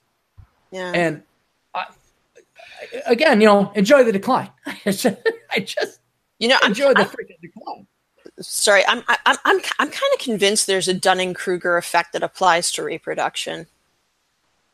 Like Remind what, me what that means. I recognize the term, but what does that mean? Smarter um, than you think you are. Well, people who are idiots think they're smart, and people who are smart think they're idiots. Right. Yep. Okay. So and and this this the more the more you think about this concept the more it applies like the ugliest people think they're hideous the prettiest girls are always like oh i have a mole and the people who make the worst parents are the ones who don't think twice about it and are just like well of course there should be another me. Why not? I'm gonna have five of them. So you've been to wyoming. And the people who actually think it through I mean, I've I've heard Gavin McInnes talking about this, and and Aaron, you and I are just typical examples of Gavin McInnes talking about his Gen X friends who don't have kids because their parents kind of fucked them up and they had a difficult childhood and they didn't make quite enough money. They, so they, thought, they didn't, they didn't kind of fucked up. They majored in fucking up, got doctorates and specialists in fucking up, and then they wrote the book on fucking up yeah, well, that that that was a litotes, but um, the, the, Olympics made a whole new category called "fucking up," and my parents got the gold medal in it. Well, maybe not the gold, but the silver. Uh, well, anyway, they they they they they fucked up massively. So so people who have that happen in their life and they're thoughtful are going to go, well, I don't really trust myself with kids, so I'm not going to have kids. And then they don't have kids. But then the people who also had fucked up parents but are stupid. yeah, bring kids into the exact same hell, not yeah. knowing. Yeah, no, I know. I'm. But I'm this is. Yeah, no, I, I, gotta. I gotta agree with Ann on that. I mean, if I'm really honest, one of the reasons I, I didn't get, or even get married, for that matter, was because I was terrified of fucking up. Mm. Um, you know, because my, you know, my parents did win the gold um, as far as that goes. I mean, I mean, I talk about dysfunctional people, but um, so I, a lot of that was was really just fear. I was like, I don't want to bring a kid. I mean, I'm fucked up enough. I mean, I don't want you know do that to another human being. That's that's cruel.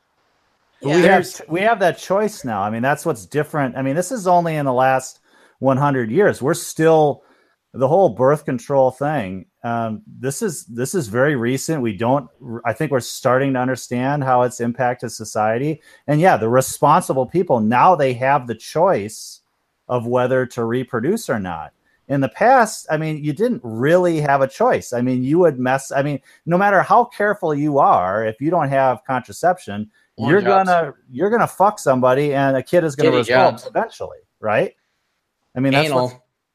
yeah, yeah. but you know what I mean? I mean, that's uh, people in, in, the past. I'm sure people felt the same way. Like, holy shit, I can't bring it. I can't bring somebody into this world.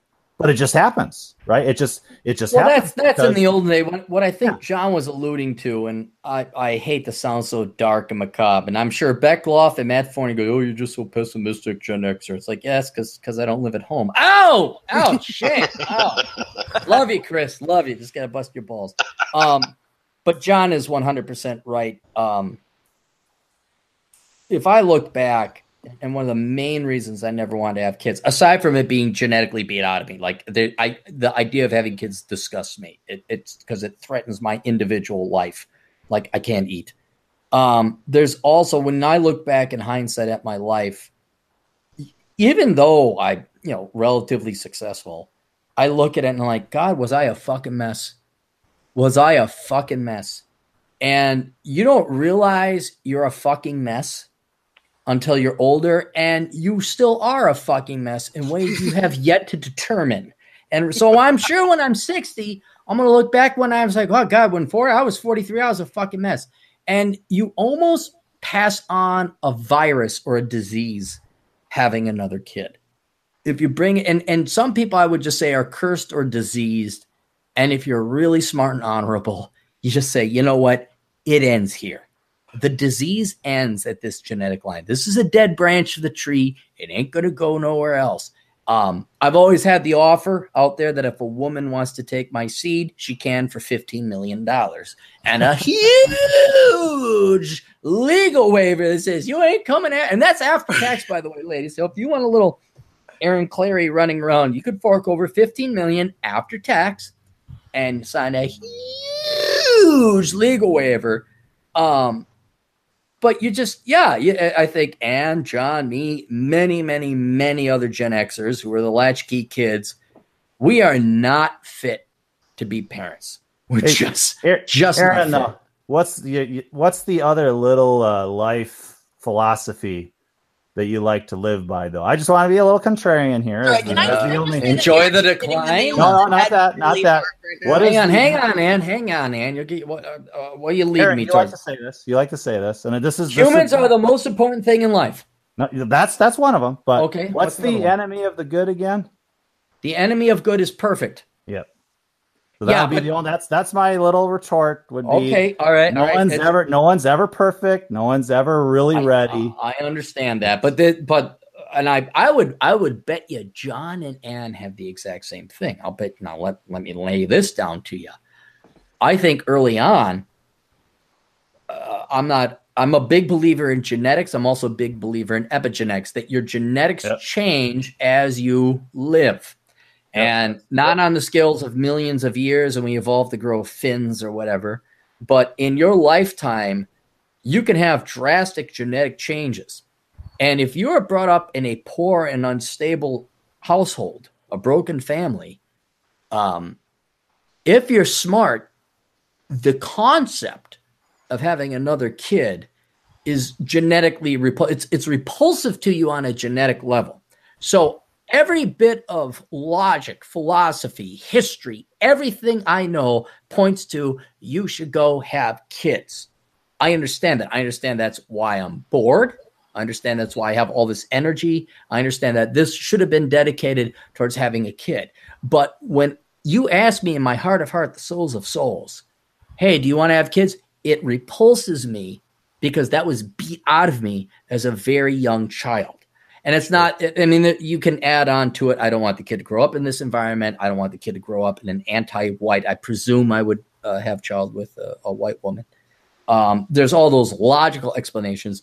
But I think sometimes environments are so toxic and vile uh, that it can actually purge your two million years of human evolution, genetically engineered, hardwired desire to have. It can purge that from you. I, I can think- see that. And I, can- think John has it. I think uh, uh, uh, Ann has. it. I think many Gen Xers have it as well. I'd, I'd, I'd be curious to hear their thoughts. back back to the space thing. Just a just an, uh, an um, that's totally true. The epigenetics thing, uh, environment can influence your genetics. The astronauts that go into space, I think. The, the they they had the twins. The one uh, went up, so they have the same genetic material. The one went up into space and, and lived on the space station. The other Mhm. one stayed on Earth. And the guy up in the space station, I think in, in like the one or two years that he lived there, his genetics changed like 10%. So Yeah. the idea that your environment can influence your genetics is 100% proven and true. Yeah, and you were and you were going to say something. I've I've I just I- I was kind of interrupting Aaron to tell him how right he was. I'm just sitting here like nodding my head so hard I'm actually banging it on the table. are, you, are you thrashing out to some Rammstein? Yeah, I've I've I've never heard anyone describe it that well. I yeah, after a few years of just Hell. yeah, hell, I was a teenage girl and I would see babies and I would get physically ill. Hmm.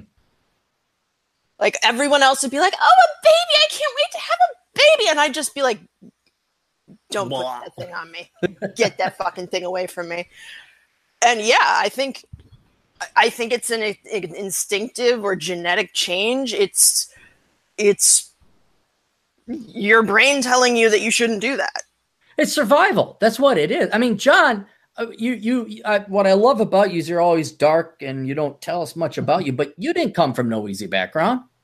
No, I, I, I you know, I, I got to kind of just reiterate what Ann said about you. You, you said it, and I never really thought about it that way. It actually kind of hitting me hard. I'm still uh, intellectually digesting what you said, and I think it's true. I mean, my my childhood was really, you know, and I don't, I, I'm kind of big on boundaries. I don't overshare, as you know, uh, but my childhood was fucked up. So you know, I, I guess you know that that's you know really why I didn't. I mean, it was just so awful that I guess some part of me was thinking that if I had a kid, that they would have, you know, I would I would kind of relive that horror over again. Yeah, and you also hmm. get a kind of uh, what what do you call it? Like a vertigo because you could imagine yourself doing like reproducing that experience for that child. Mm-hmm. And you think of the moral revulsion that you would feel towards yourself if you did that. I'm not I'm not joking and I don't mean to sound impressive or anything, but this was one of the uh, defining things that sent me down the path towards economics. I remember being four years old and I had a brother and a sister. And I remember that we had to share presents. I remember resources being so tight. Yeah, you know, we had nothing to live for. There was Christmas, and hopefully you get some toys. And I remember that I, I, I did not necessarily the math, but just the simple logic that if I didn't have a brother or sister, I get some really cool toys. You know, I, I might actually have a toy I liked. And so the concept of per capita, specifically having children, that was ingrained in me very early on. And I, I've taken that, and you can see it played across the world. You know, you look at the poorest countries, well, they're typically where they have the highest birthing rates Somalia, Chad, Ethiopia, these women spit out eight to nine kids per person or, or uh, per woman. Um, so this this kind of, and especially if you're if you're brought up poor in resources and you just you know you want food. yeah. Uh, or you want to have fun. You know, you, you see your kids at school, they got like an Atari 2600 and a new game. You're like, holy shit, I'd like that. And you got your Velcro Walmart shoes, not even Walmart Goodwill, or hand me downs from your uncle. Um, the, you really have to, I mean, and you have to, there's no other way. You have to survive. You have to go through Maslow's hierarchy of needs. And I know um, self actualization is the peak, but in, in, the in that Maslow's hierarchy of needs, there's safety, there's biological needs, then there's uh, stability or whatever, however the pyramid goes. But at the peak, having children was always beyond the peak. Having kids have, you know, I need to have food. I need yeah. to have security. And yeah. um, if you stay that long in those two lower echelons of Maslow's hierarchy of needs, your your brain never gets the opportunity to pontificate or theorize about children or family or sports cars. You just want to survive. Yeah. And and then even if you do get money, like I've been very successful, I've been very lucky in the past couple of years with Asshole Consulting, you can't turn it off it's it's part of your hardcore wiring and programming by that time. And so I'd I'd be very curious of all the Gen Xers out there that you know you came from a broken home, you came from lower middle income or lower income, you were absolutely poor. I'd be very curious um, as to whether and and here's the thing: we got to provide an, an, IQ qualifier because stupid people breed. I mean, you go to the trailer mm-hmm. park, you go to the ghetto, you go to the barrio, uh, uh, the black community is absolutely atrocious and disgusting. Terribly sorry, that's not racist. It's just what is what it is. But in the same hand, you could say the the um, go to Evansville, Wyoming, where it's all white people, and they still spit out kids uh, being poor. There, there is an IQ level requirement uh, there, but I've I've never understood, dumb or smart, how poverty couldn't purge you, how it didn't teach you that lesson that the more mouths you have to feed, the more fucked you are. Yeah. You know, race, well, IQ, or whatever, or poverty. I just, I just never. And then poor people keep on breeding. Well, that, that's the whole idea of the dowry in the past. Is that is that uh, a father had to take care of his female kids, and and if someone was going to marry his kid, there was an expectation of some monetary gift. That's what the dowry was. Oh, you're going to take that my my child, my girl, off my hands now of having to take care of. Okay, here's the dowry for you to be able to take care of. Here's your donkey kid. and your three shekels yeah. of silver. Yeah. Well, can I, can I ask a question of uh, Aaron and, and Ann probably more specifically? But for me, like, yeah, I mean, yeah, well, of course we were poor because my, you know, you know, all, all that for one can end all that. But to be honest, what I when I look back at what was really horrific about my childhood wasn't being poor so much. It was that my childhood was so uncertain you know, like I was raised by like a single mother who, Right. you know, was working and I'd be left with, you know, talk about daycare. I mean, she used to find people to leave me with. I don't even know where the fuck she found these people, like out of hmm. newspaper ads or something. I mean, this is before the internet or anything like that, right? Yeah. So, Well, in your day, it was probably Fred and Barney on the chiseled tablet with the, yeah, with literally, yeah, ch- yeah, Yeah. ch- chisel chisel clay tablets, and she would just leave me with. And some of these people were really fucked up. So when I look back at my childhood, one of the things I, I never had about it was you talk about a sense of certainty. Like one of the things I love about my life now is I like you know things kind of on an even keel. To, like I like to control my immediate environment. You know what I mean? Mhm. because when I was growing up, I didn't have any of that. I didn't know where I was going to go in the morning, you know, and stuff like that. You know, I, and a lot of times I didn't know if my mother was going to come home and pick me up at night. You know, I mean, Well, So- that and no, I, I totally understand. I always thought our dad was going to ditch us. You know, that's how unsecure I felt. I remember one time my parents told me to go to one house and I went there and nobody was there. And I sat there for, I think, three hours in the snow with my snowmobile suit and cried. Um, and, and I think I was like seven or eight at the time. Um, if you go through that, fuck idealism, fuck June and Ward, fuck Wally and the Beav. You're just happy to have some fucking food and some shelter, and you know it's not going anywhere. And so, I, I, this is not the besmirch DT. I mean, I'm not saying you you grew up in in Waizaze or anything like that. Um, but for a lot of people out there, I think the concept of a family and children was purely a luxury or a laughable theory. You know, once you once you got money, once you got, I mean, John, you got your place bought and paid for, and you got you got a nice equity position, and you're like, let's not fuck this up. We're not going to Yeah, introduce. yeah. We're not going to introduce any variables that might fuck this up. And a kid is a huge variable right there. And so I I think a lot of you're going to see a lot. and I even did a, an article about um, how a lot of men. There's I estimated what was it four or three trillion dollars. I'd have to look up the figures again, but there's a multi-trillion dollar um, inheritance generational inheritance that has no heir. If you calculate the number of men uh, and their average assets and wealth and earnings and blah, blah, blah, and they don't have kids, there's a multi trillion dollar estate to be inherited generationally that men like you, me, even Ann, I mean, because you're going to have an estate that we're going to have to pass it on. And so I got like nieces and nephews and, and my girlfriend and all that. But um, it kind of shows you it's like, no, I just want I just want fuck happiness. I want stability. I want concreteness. I want knowledge and and and and a finite uh, security above all else.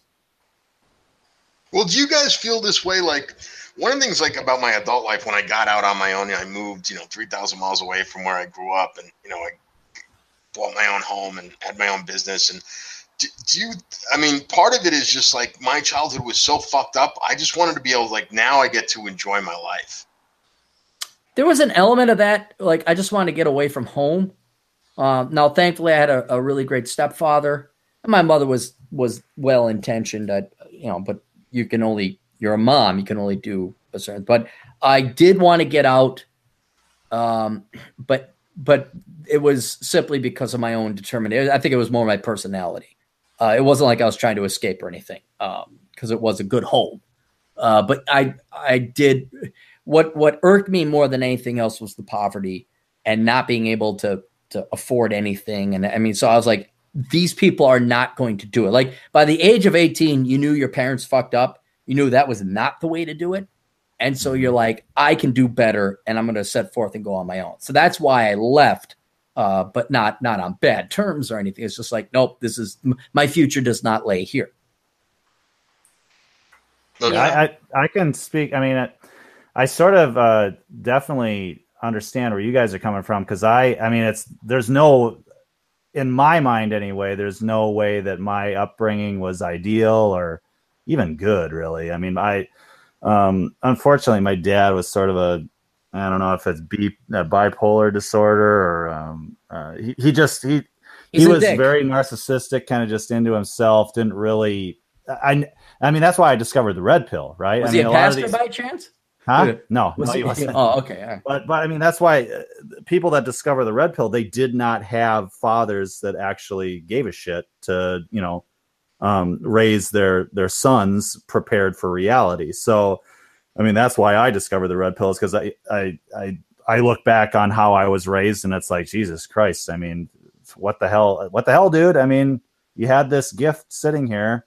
Not not to speak too highly of myself, but I was very smart, very moral, very I, I turned out really well, but I could have turned out even better, I guess, if I had um if I had some uh, Tutelage. A, yeah, a yeah true something guy. Yeah. just Well, something there. And so have- out of out of spite almost I I wanted to prove that it could be done better. I mean, it's almost like okay, yeah, I, I have a lot of uh, hangups about how I was raised. And and Howard Stern said, he said, no matter what you do, you're going to fuck up your kids somehow. No matter how perfect of a parent you are, somehow you're going to fuck up your kids. That's just a reality of life. But I did want to try to do it different. I think I think most men, most boys do grow up wanting to rebel against their fathers if they know who their fathers are. Um, and uh, I think that's a reality too. And that's the part of the reason why the boomers suck so hard is because they rebelled against the greatest generation, right? Right. They, the wisest were- generation that knew quite literally knew everything.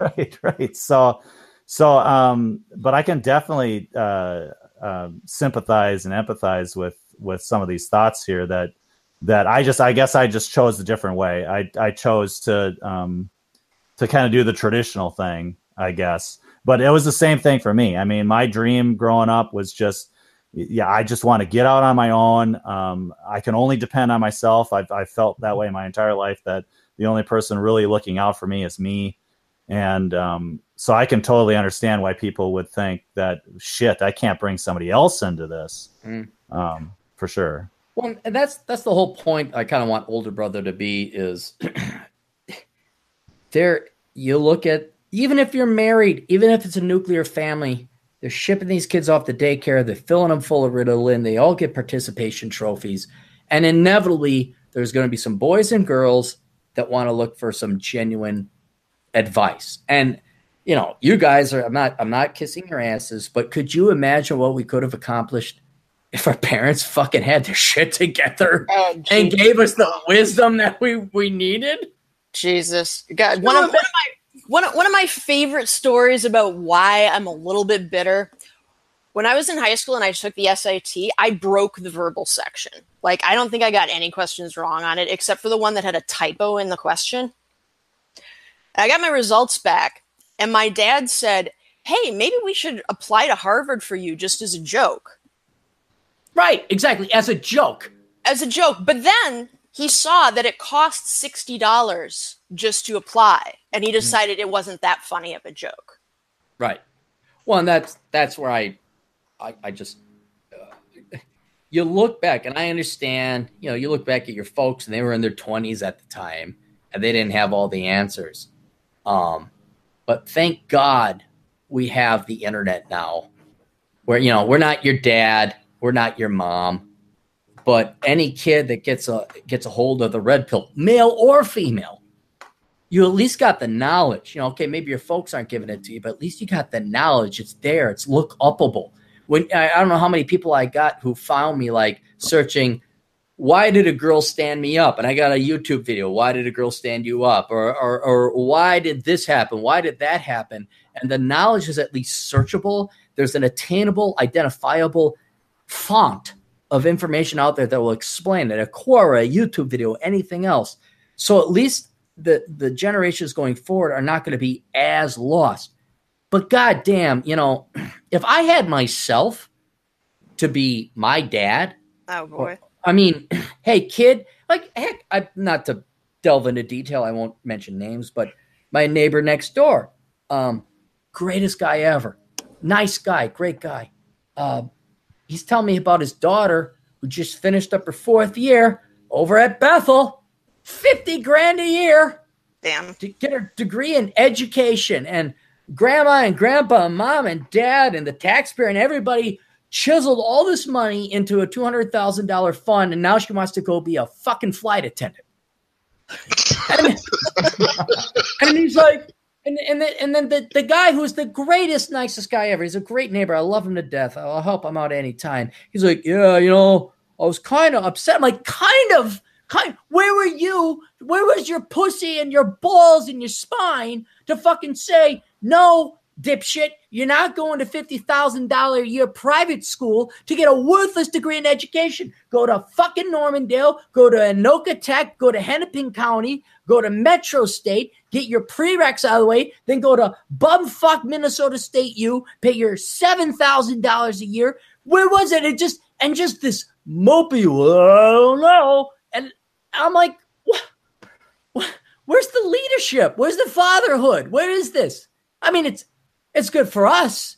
It's good for asshole consulting. It's great for older brother. I'm never going to run out of clients because apparently no man has the balls or the pussy or the spine to tell his daughter, "No, you're not majoring in that stupid shit. No, we're not paying no two hundred thousand fucking dollars for it."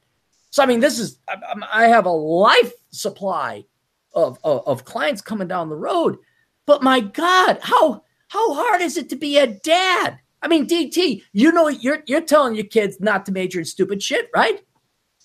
Yeah, and I need to tell them not to have a piece of shit computer either. So I've been well, looking, I've been listening to you guys quietly, watching my disk usage go up. but at least you know to, at least you're going to tell your kids the realities of the labor market, right? Oh yeah. I've got a whole idea that that that would be probably a whole different podcast. I've got two girls and uh, my my thinking behind it's going to be i mean being red pilled it's like if you want a family if that's if that's what you want girls that you once you once you're 18 21 somewhere in there go find a 30 year old that's got his shit together Named and John start Steele. a family and then after you after you have your kids and you take care of them and everything then then if you want to go to school for something then go to school for something. But if you really want to be if you really want to be some kind of scientist or something like that then yeah go to school. But if what you really want to be as a mom which is great then then be that's a the fucking strategy. mom. Yeah exactly. So you're I, I have to compliment your wife uh, mrs dt um i hold her in very high regard. Um I don't want to mention her profession, but she's really cool, man. I mean, your wife is top notch. Yep, she's um, very smart. Very she is very smart. Not smart enough to not marry you, but right? you know, yeah. dumb enough you got her, but smart enough she makes a good living. It's no, but Aaron, like you were saying earlier, like, like you'll have a never-ending flow of clients, and that's a good thing for both you and people though out there. But I mean, like, there's the young guys listening now, like like what we didn't have. I mean, you know, the internet. We were all talking about all the dysfunctions everybody's plugged into their devices, and all that's true. But at the same time, it does let people get knowledge and know that well, one, they're not alone. I mean, I don't know because I was an only child too, so also growing up in that dysfunction and uncertainty was really. I always there's always a strong sense of isolation. Mm-hmm. And I mm. think if I had the internet where I could have reached out to other people that were in the same boat, I would have felt better. That would have kind of grounded me a little bit. So I think that you know podcasts like this and and stuff like that just letting other people know that like yeah you're not the only one where shit is fucked up. I mean there's something there's some sort of healthy camaraderie in that. Well, I, I, I always said like you and I, because uh, you're a little bit older than me, but you, me, and Ann, and pretty much every Gen Xer, we had to figure this out analog. There was no internet to go look it up. Um, I, I distinctly remember thinking that the the girls, women, the girls at my high school were fucked up. And I thought there was something wrong with my high school. Little did I know that 90210 and Melrose Place was fucking them all up across the nation. I didn't realize it was a nationwide thing. And so now at least the young boys and girls out there, you you got a pulse, an immediate pulse on uh, America's uh, dating, courtship, male female sex relations on the internet. You could compare notes, but back in the day, you you were you were very removed. There was no way to confirm. So, and also there was no way to confirm is it me? Is it something else? I mean, now you can pretty much assess online. You go hot or not, you can get how hot you are on a scale 1 to 10 mathematically accurate to the to to a tenth of a point. Um you could look up and figure out why certain things are happening. You can, you can do all this stuff and it'll answer your questions. You can figure out if there's something wrong with you or something wrong with society. But back then, God, it was wandering in the desert. You had no fucking clue which way you were going. Yeah. Uh, I I don't I don't I I had nobody and nothing to guide me.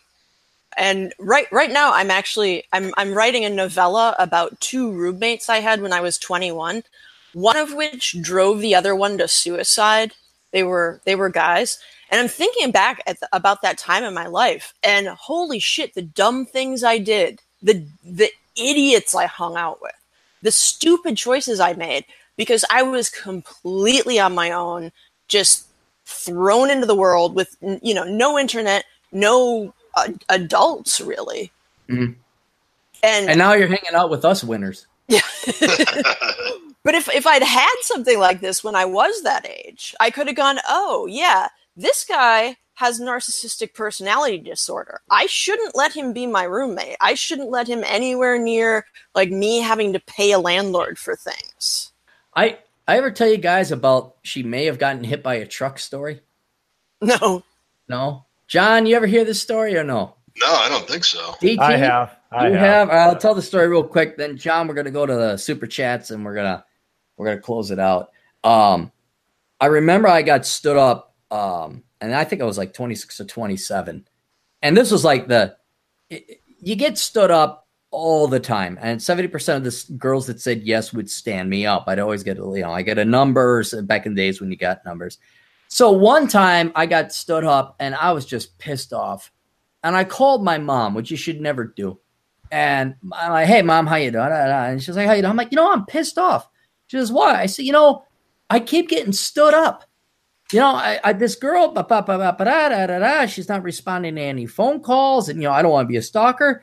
And my mom says, well, you never know. She may have gotten hit by a truck. And my mom was serious. She was serious. Like instead of just saying, no, Aaron, American women are spoiled cunts and they think that they could just flippantly, you know, uh, if you haven't figured it out by now, they're not reliable, they're not responsible. There's nothing wrong with you. No, there's a chance a meteorite hit, uh, she she contracted Ebola, or a, she got hit by a truck. And that was like the ding moment where I'm like, no, she didn't get hit by a truck. And it kind of is all this way. It, and and it's just kind of that. And I even wrote a post. She did not get hit by a truck because all these girls will stand up guys. Now, oh, she may have gotten sick. Da da da da da. This and that and that, that and that and that. My buddy uh, Tony DeMarco, who's still alive today. Every girl that ever canceled on me did so because she didn't want to go out with me in the first place, and that's the most truest thing ever. And now you can look that up. Now, when you're getting stood up, you're you don't got your mom say, "Well, maybe you're just fishing in the wrong holes. Maybe she got hit by a truck." Now you look it up. It's like, yeah, she never wanted to go out with you. You're short, you're skinny, you're fat, you're ugly, whatever the ex- it's you. Get over it and move on. You know And what else you can the- look up? You can look up crash statistics and find that's completely false too. Yeah, I don't, I don't think look up the, the truck crash statistics and go, the Yeah, hot. I had no idea where Aaron was going to go with that title, though. Maybe she got hit by a truck. I mean, there was so many different ways. I thought he was going to talk about like the, you know this girl he went out with who was such a freaking moron or something, and she was borderline retarded. And he thought maybe she got hit by a truck. No, no. This was just this was just stand. You know, and it, was, it got so bad. I even remember in college, um, I would double book dates. And one time, I I scheduled work at a security shift. I got a call at the HQ, and they said, you know, escort Clarey, you know, call. I'm like, what? It's this gal called Amy said that you had a date. I'm like, oh shit, she showed up.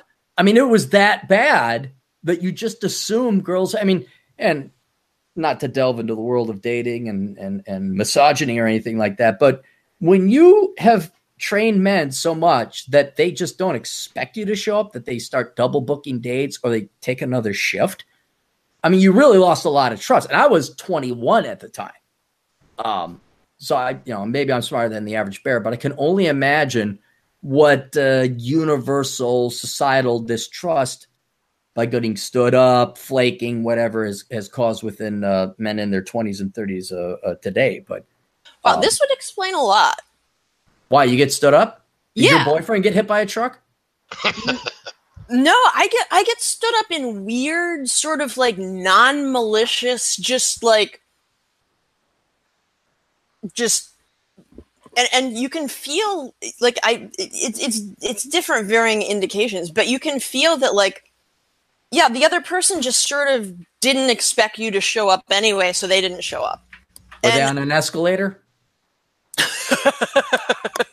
She's just gonna kill me. I mean, I, I am an kill me. escalator person, so I didn't think I should stick around. I don't know. No, and I think your problem is you keep dating those high school guys and you set the dates out past their curfew, so that that might be the uh, issue. That, that's true, but no, seriously, I've I've been kind of bemused by this. I'll be like, yeah, we, I, I said I was going to show up, and uh, he just kind of acted like he kind of assumed that I wasn't going to show up, so he didn't show up. What the fuck is You- up with that? you can you can almost i mean giving advice to the younger people here as, as the older brothers um both boys and girls you could just honestly double book just assume your date's not showing up i mean just just I've kind of started being tempted to do that because I'm like, well, Jesus, I just wasted a whole night. right 'cause- no it's your time it's your time man you got more important shit to do than sit there and fucking wait Yeah, and I get really pissed off because I don't stand people up. I mean, that's just that's just a shitty thing to do. It's inconsiderate. It's it's it's it's it's narcissistic. It's seeing other people like they're not real. You're just it's just theft it's Yeah. theft of your time exactly, exactly like all the other shit you could be doing with that time. So I've I've I've found myself thinking that way. I'm like, well, maybe I should book two or three dates.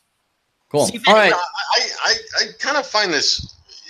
I mean, I mean, I'm older and stuff, but back in my day, I think people were more respectful of not, uh, uh, what's the word, standing people up. I don't know if I've ever got quote unquote stood up in my life. really I've, got, I've gotten, yeah, I've gotten those canceled at the last minute type of bullshit.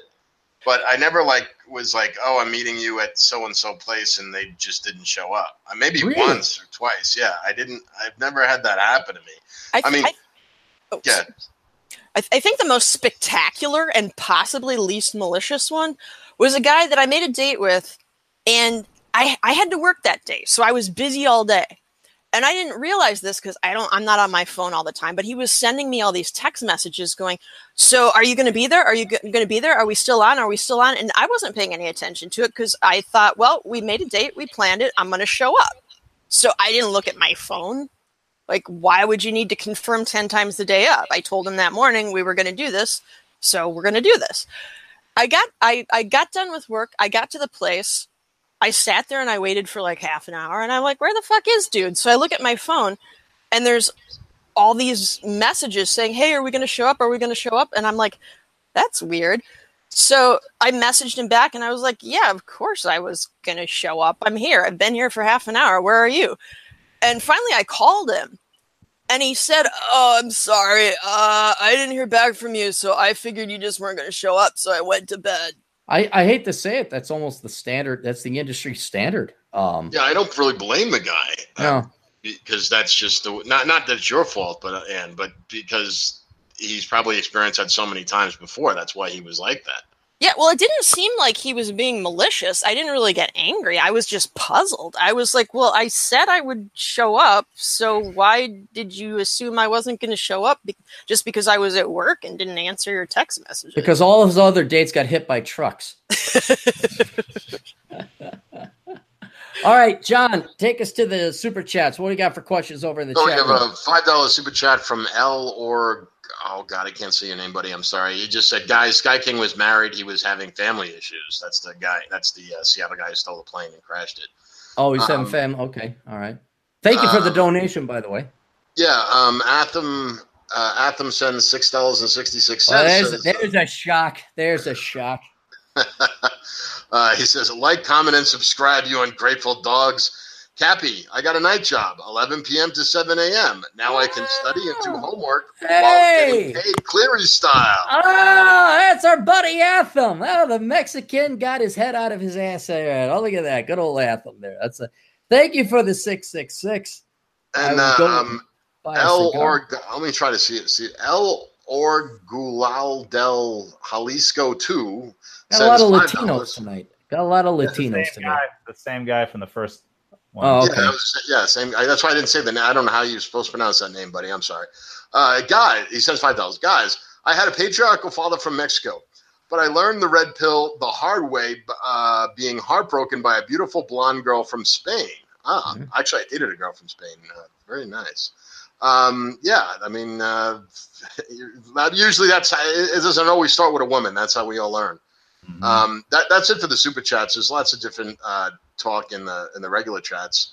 Um, just uh, one guy actually mentioned um, this is uh, to DT.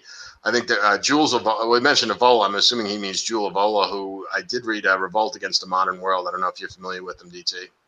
no, no, not yet. Um, uh, he was a neo-fascist uh, Italian guy. Uh, uh, interesting, uh, interesting. Revolt guy. against the modern world. Is that? That's yeah, you can name? look Jules Evola, E V O L A. Oh, e, Uh, okay, uh, that's Ju- a Julia. Is it Evola, okay. Julius? Or Ju- I'm sorry. Go ahead. What? Evola. That's he said. Evo. Okay. Yep. Yeah, E V O L A. Yeah, I think I think it's Julius Evola. Um, but yeah, I did read that years ago. Um, uh, weird guy, but um, very. He had a lot of traditional views about men and women and stuff like that. And he was kind of a neo-fascist, or you know, whatever. And he was in Um, Spain, or where was he from? Uh, he was he was from Italy. Oh, Um, Italy. Okay. Yeah, and L L or God, buddy, I wish you could.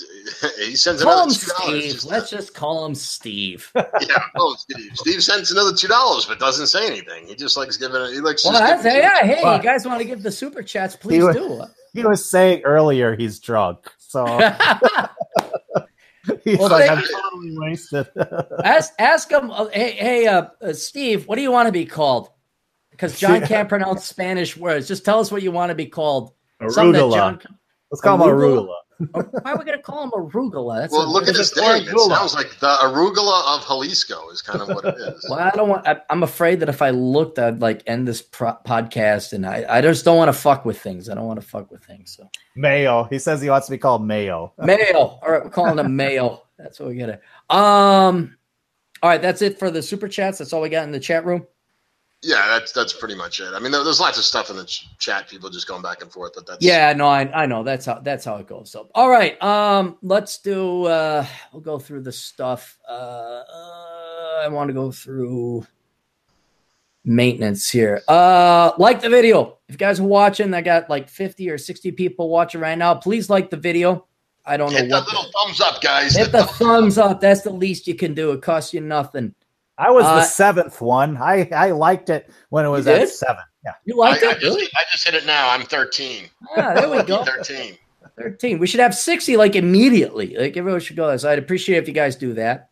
Uh, go to olderbrother.com. If you guys have a, a question, uh, email me at olderbrother at yahoo.com. We got that. If you want to support the show, you could do that three ways. You could go, well, all of which are located at uh, olderbrother.com slash donate. We have a Patreon account. You can go to patreon.com slash Aaron Clarey, and you get nothing out of that. You could go to the PayPal account. I don't know what the URL is, but it's over at olderbrother.com slash donate. You could click on the banner there. Or if you want something out of it, and I think this is the best way because it benefits everybody, is you could do all your Amazon affiliate shopping, all your online shopping through my Amazon affiliate program.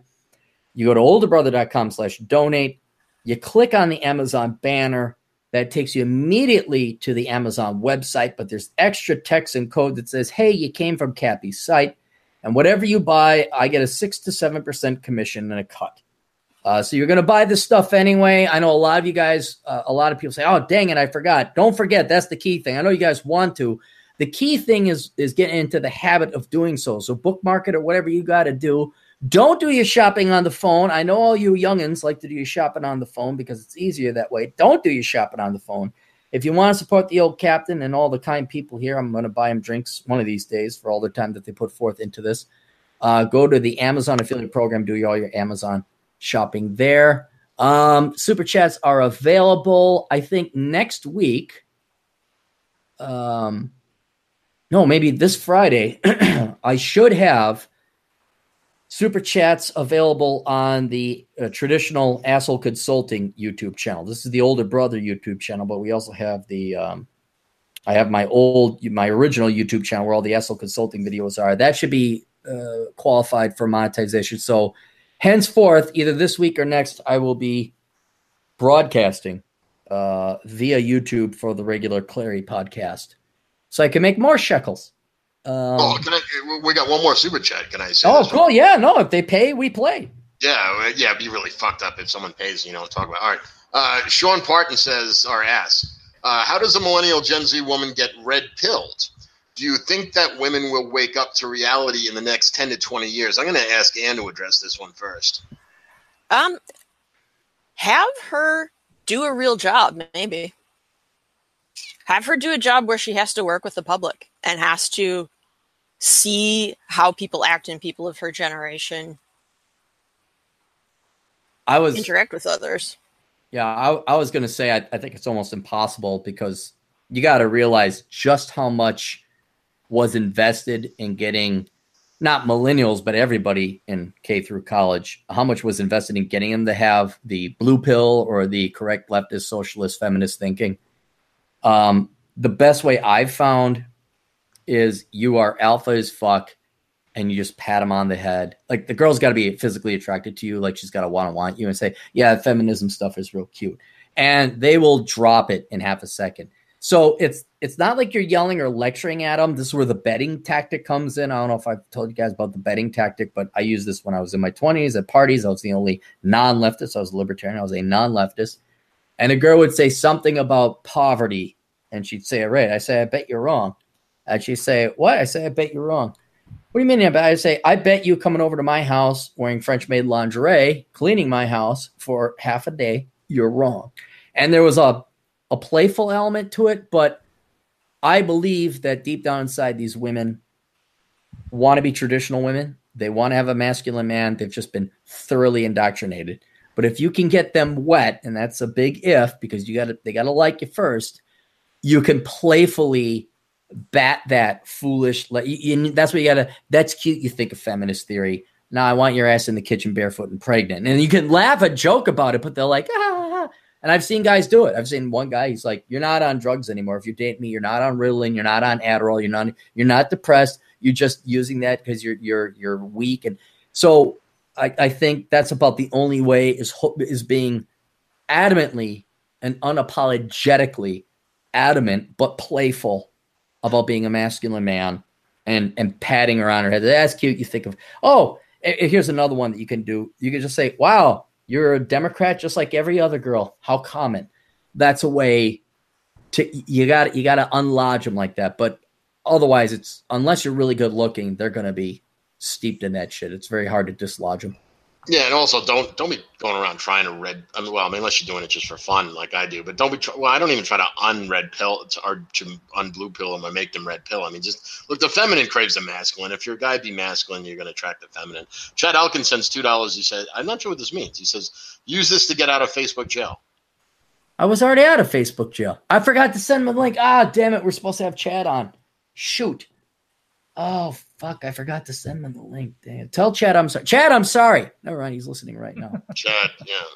I'm um, sorry. That's yeah. You really fucked up. But the guy even sent you two dollars even after. I know it makes it. That's like pouring salt on the wound. Yeah, but Chad, uh, Chad, he is. Well, we're gonna. I'm gonna make him pay for this. I'm gonna pay Aaron a visit. oh, he said he just couldn't make it. It's all good. Good, good. Okay, yeah. We. I. I mean, I want to have other people on. Like Doc's not here. I didn't. I, I want to have Doc on. We got. to we'll, we'll cycle people through. So, all right. Um. Anything else in the chat there, John? Uh, well, no. Someone just asked if you're going to write another book, and if so, what? On? I am. I am. It's going to be the female equivalent of Bachelor Pad Economics. I'm not going to give away the title. Ah and it's going to be a standalone. yeah, it's it's good. Well, no, it's not going to be bachelorette pad economics. The title is going to be much more invoking uh, and controversial. Um, and I do want to get more exposure to to a female audience. And I also, because it's not, this is not the only reason I wrote Black Man's Guide Out of Poverty. But I like the fact if anyone calls me racist, I say, "Oh, I'm sorry. Did you write a book to help out the world's most uh, impoverished class? Oh, you didn't? Well, shut the fuck up, cunt." And then, well, and and so it's it's going to be the same thing with with the bachelorette pad economics. Is it's going to be like you're a misogynist? Oh, really? Did you write a book to help females like close the wage gap? You didn't? Well, shut the fuck up, cunt. So that's basic, but it's going to be um it's actually a lot of people who are not women are going to want to read it because it's um, how can I put it?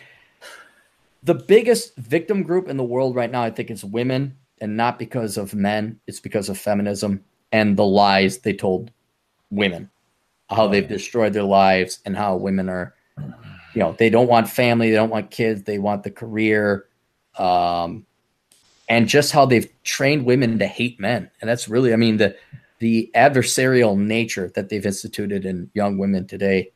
Um, Ah, I that's think so it's- sad. it is. Right, it is it because I I mean I'm I'm willing to admit the greatest thing that ever happened to men is women. Uh, that's how we're programmed. But women think the greatest thing to happen to them now is a career and a two hundred thousand dollars in student loan debt for an education degree while you become a flight attendant. So uh, I I've I've never seen uh, quite literally since slavery. I've never seen such an egregious assault or um, violation of of humanity than I have what feminism has done to women. You could arguably say that the Democrat Party has done to blacks and minorities, but um, in terms of total damage and lives wasted, I, just it doesn't compare. I'm just I'm just amazed. Like three generations of women have been lied to, and um, this tries to highlight it, knowing full well the women sheep are so indoctrinated they're going to hate it, uh, and then I will laugh mockingly as they continue with their masters in public health administration and their cats and their unfunded 401ks or they have funded 401ks they just never invested it they just put it into money market funds but that's uh, another issue so oh hey by the way guys happy news and we'll take off um, i no longer have to teach online my classes are are done and over after 19 years my classes are done and over Ah, Yep. And ex- which now frees up the time that I can actually go and write um, classes, or I'm sorry, books right now. So um, that's uh, that is that is good news. So now the old cap, and I have like three or four books that I definitely want to write within the next two years. Awesome. Cool. Uh, before we go, um, another five dollar super chat from Mayo, aka Why why why is it Radio- all? Hey, I like Mayo. Drunk Mayo's great. We we got to have him come on regularly. Well, no, he just said he says I'm a millennial, 24 years old, currently active duty U.S. Navy sailor. Oh, possible- there we go. There we go. Good old man. All right, what about him? And here it is. And if possible, I would love to be in your live cast, but I'll be drunk, to be honest. um, we let's let's arrange that. He he knows where to. Uh, uh, Sailor, email me over at assholeconsulting.com. We'll get you in because I would like to one of these days get some millennial insight. Um, there's this guy called Burger Creek. He's this British millennial. He he just hates the boomers. He has a really great YouTube channel. I wanted to get him on, but I think he hates Gen X and, and baby boomers so much he, he dismissed me. But I would like to get some input from the millennials. Uh, but yeah, let's have them on for a segment. Have have him email me. John, make that happen. Snap, snap, chop, chop. but yeah, say, uh, uh, Mayo, just email me, man. You know where to contact me. So we'll we'll do that. Um, cool. All right. Uh, Ann, where can we find you? Uh, disasterfitness.com and annsterzinger.com and amazon.com. Will we find you on the escalators? Very, very briefly, possibly knocking someone off as I Right, cutting their throat with a large knife, perhaps because they were standing still. Could be. Old children, infirm. Will you will you still kill them if they're on the escalator and not walking? Actually, I even won't kill people with large suitcases. Okay. All right. So everybody carry a large suitcase on the escalator in case Ann happens to be behind you. DT, what do you got? HappyNihilist.net. Uh, what's in the works? Coming soon. Thus spake DT. The Will to Power Hour. So Okay. it's uh, it's. I think it's going to be good. Wait, is it a Uh, podcast? Yeah. Yep. You didn't tell me you're going to do it. Wait, wait. When is that? When is that come? Do you have an I episode don't know. Coming already? soon. Coming soon. Okay. Coming. All right. Sorry. Um. I- well, you're I- it's I've got plenty of material because it's basically just going to be based on will to power. You know, Alright. Christians have their Bible and they talk about uh, their Bible all the time. So nihilists, we should talk about um, uh, Nietzsche's book uh, Will to Power and just kind of the timeless lessons in there and how they relate to today. And I think it'll be I think it'll be interesting. So awesome. I will tune in. John, you haven't put up anything. Last I checked, always tune in to see if you got some like YouTube videos I can download. But you have nothing recent. Well, yeah, I was going to talk about that. Well, first off, you can find me on Twitter at John underscore Steele ninety nine. Uh, my YouTube is John Steele Show on on YouTube. And Sunday night, I am going to. Uh, Davis Aurini asked me to do his show for him, but it's going to be on my channel.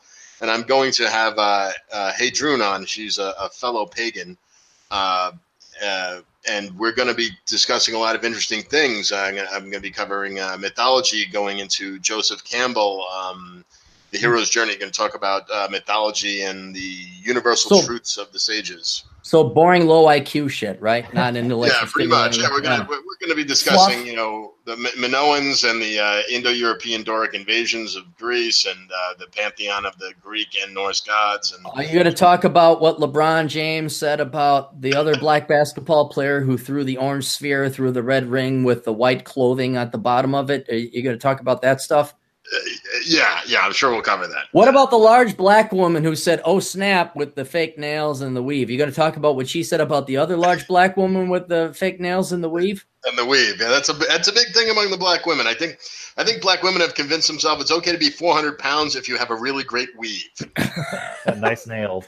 I feel so bad for our black brothers out there. I just yeah. Well, you I, I can't, do have a question. can't blame of them for black, the, white girls. You can't. the black men know the answer to this because I I noticed this. uh, This first never struck me because I live in Seattle, which is very, very white. But I remember when Katrina happened years ago. That you know that that massive thing. When it, It's George Bush's fault. Yeah. Yeah, and but I noticed that the black women all weighed like I'm not talking like that. I saw I saw women women 400 pounds, not men, 400 pound women, Mhm. and uh, but always enormous. But a lot of the black guys seemed like slim and in shape, but the women are all enormous. I mean, are do you, is there separate diets for you people? What the fuck? I I think honestly, I think black men just got to run. I, you could read it in Black Man's Guide Out of Poverty, but there is like a black text, and and uh, black men do have to hustle a little bit more, and that does translate to expending more calories of energy. I mean, keep in mind they don't get possession of the kids, and they don't get the government check. Now they might get another government check in some other way, but no, they got to hustle, man. They got to hustle. Um, Okay. Yeah, but it's it's what's really funny. You want to talk about funny? Then we'll, we'll go. Uh, Minnesota just can't get enough Somalis in here uh, because they're the world's greatest culture. Um, and what's hilarious is you see these skinny Somali girls come over from Somalia where they eat sand and and and rubber. Um, and then they get an American diet and they just bloat up to these fucking land whales. And these poor skinny Somali guys, it- it's the same thing. It's like, dude, how come you're not fat? And the Somali guys, I'll give them credit. They, you know, they got hustle. They'll go drive taxi cab or Uber or whatever.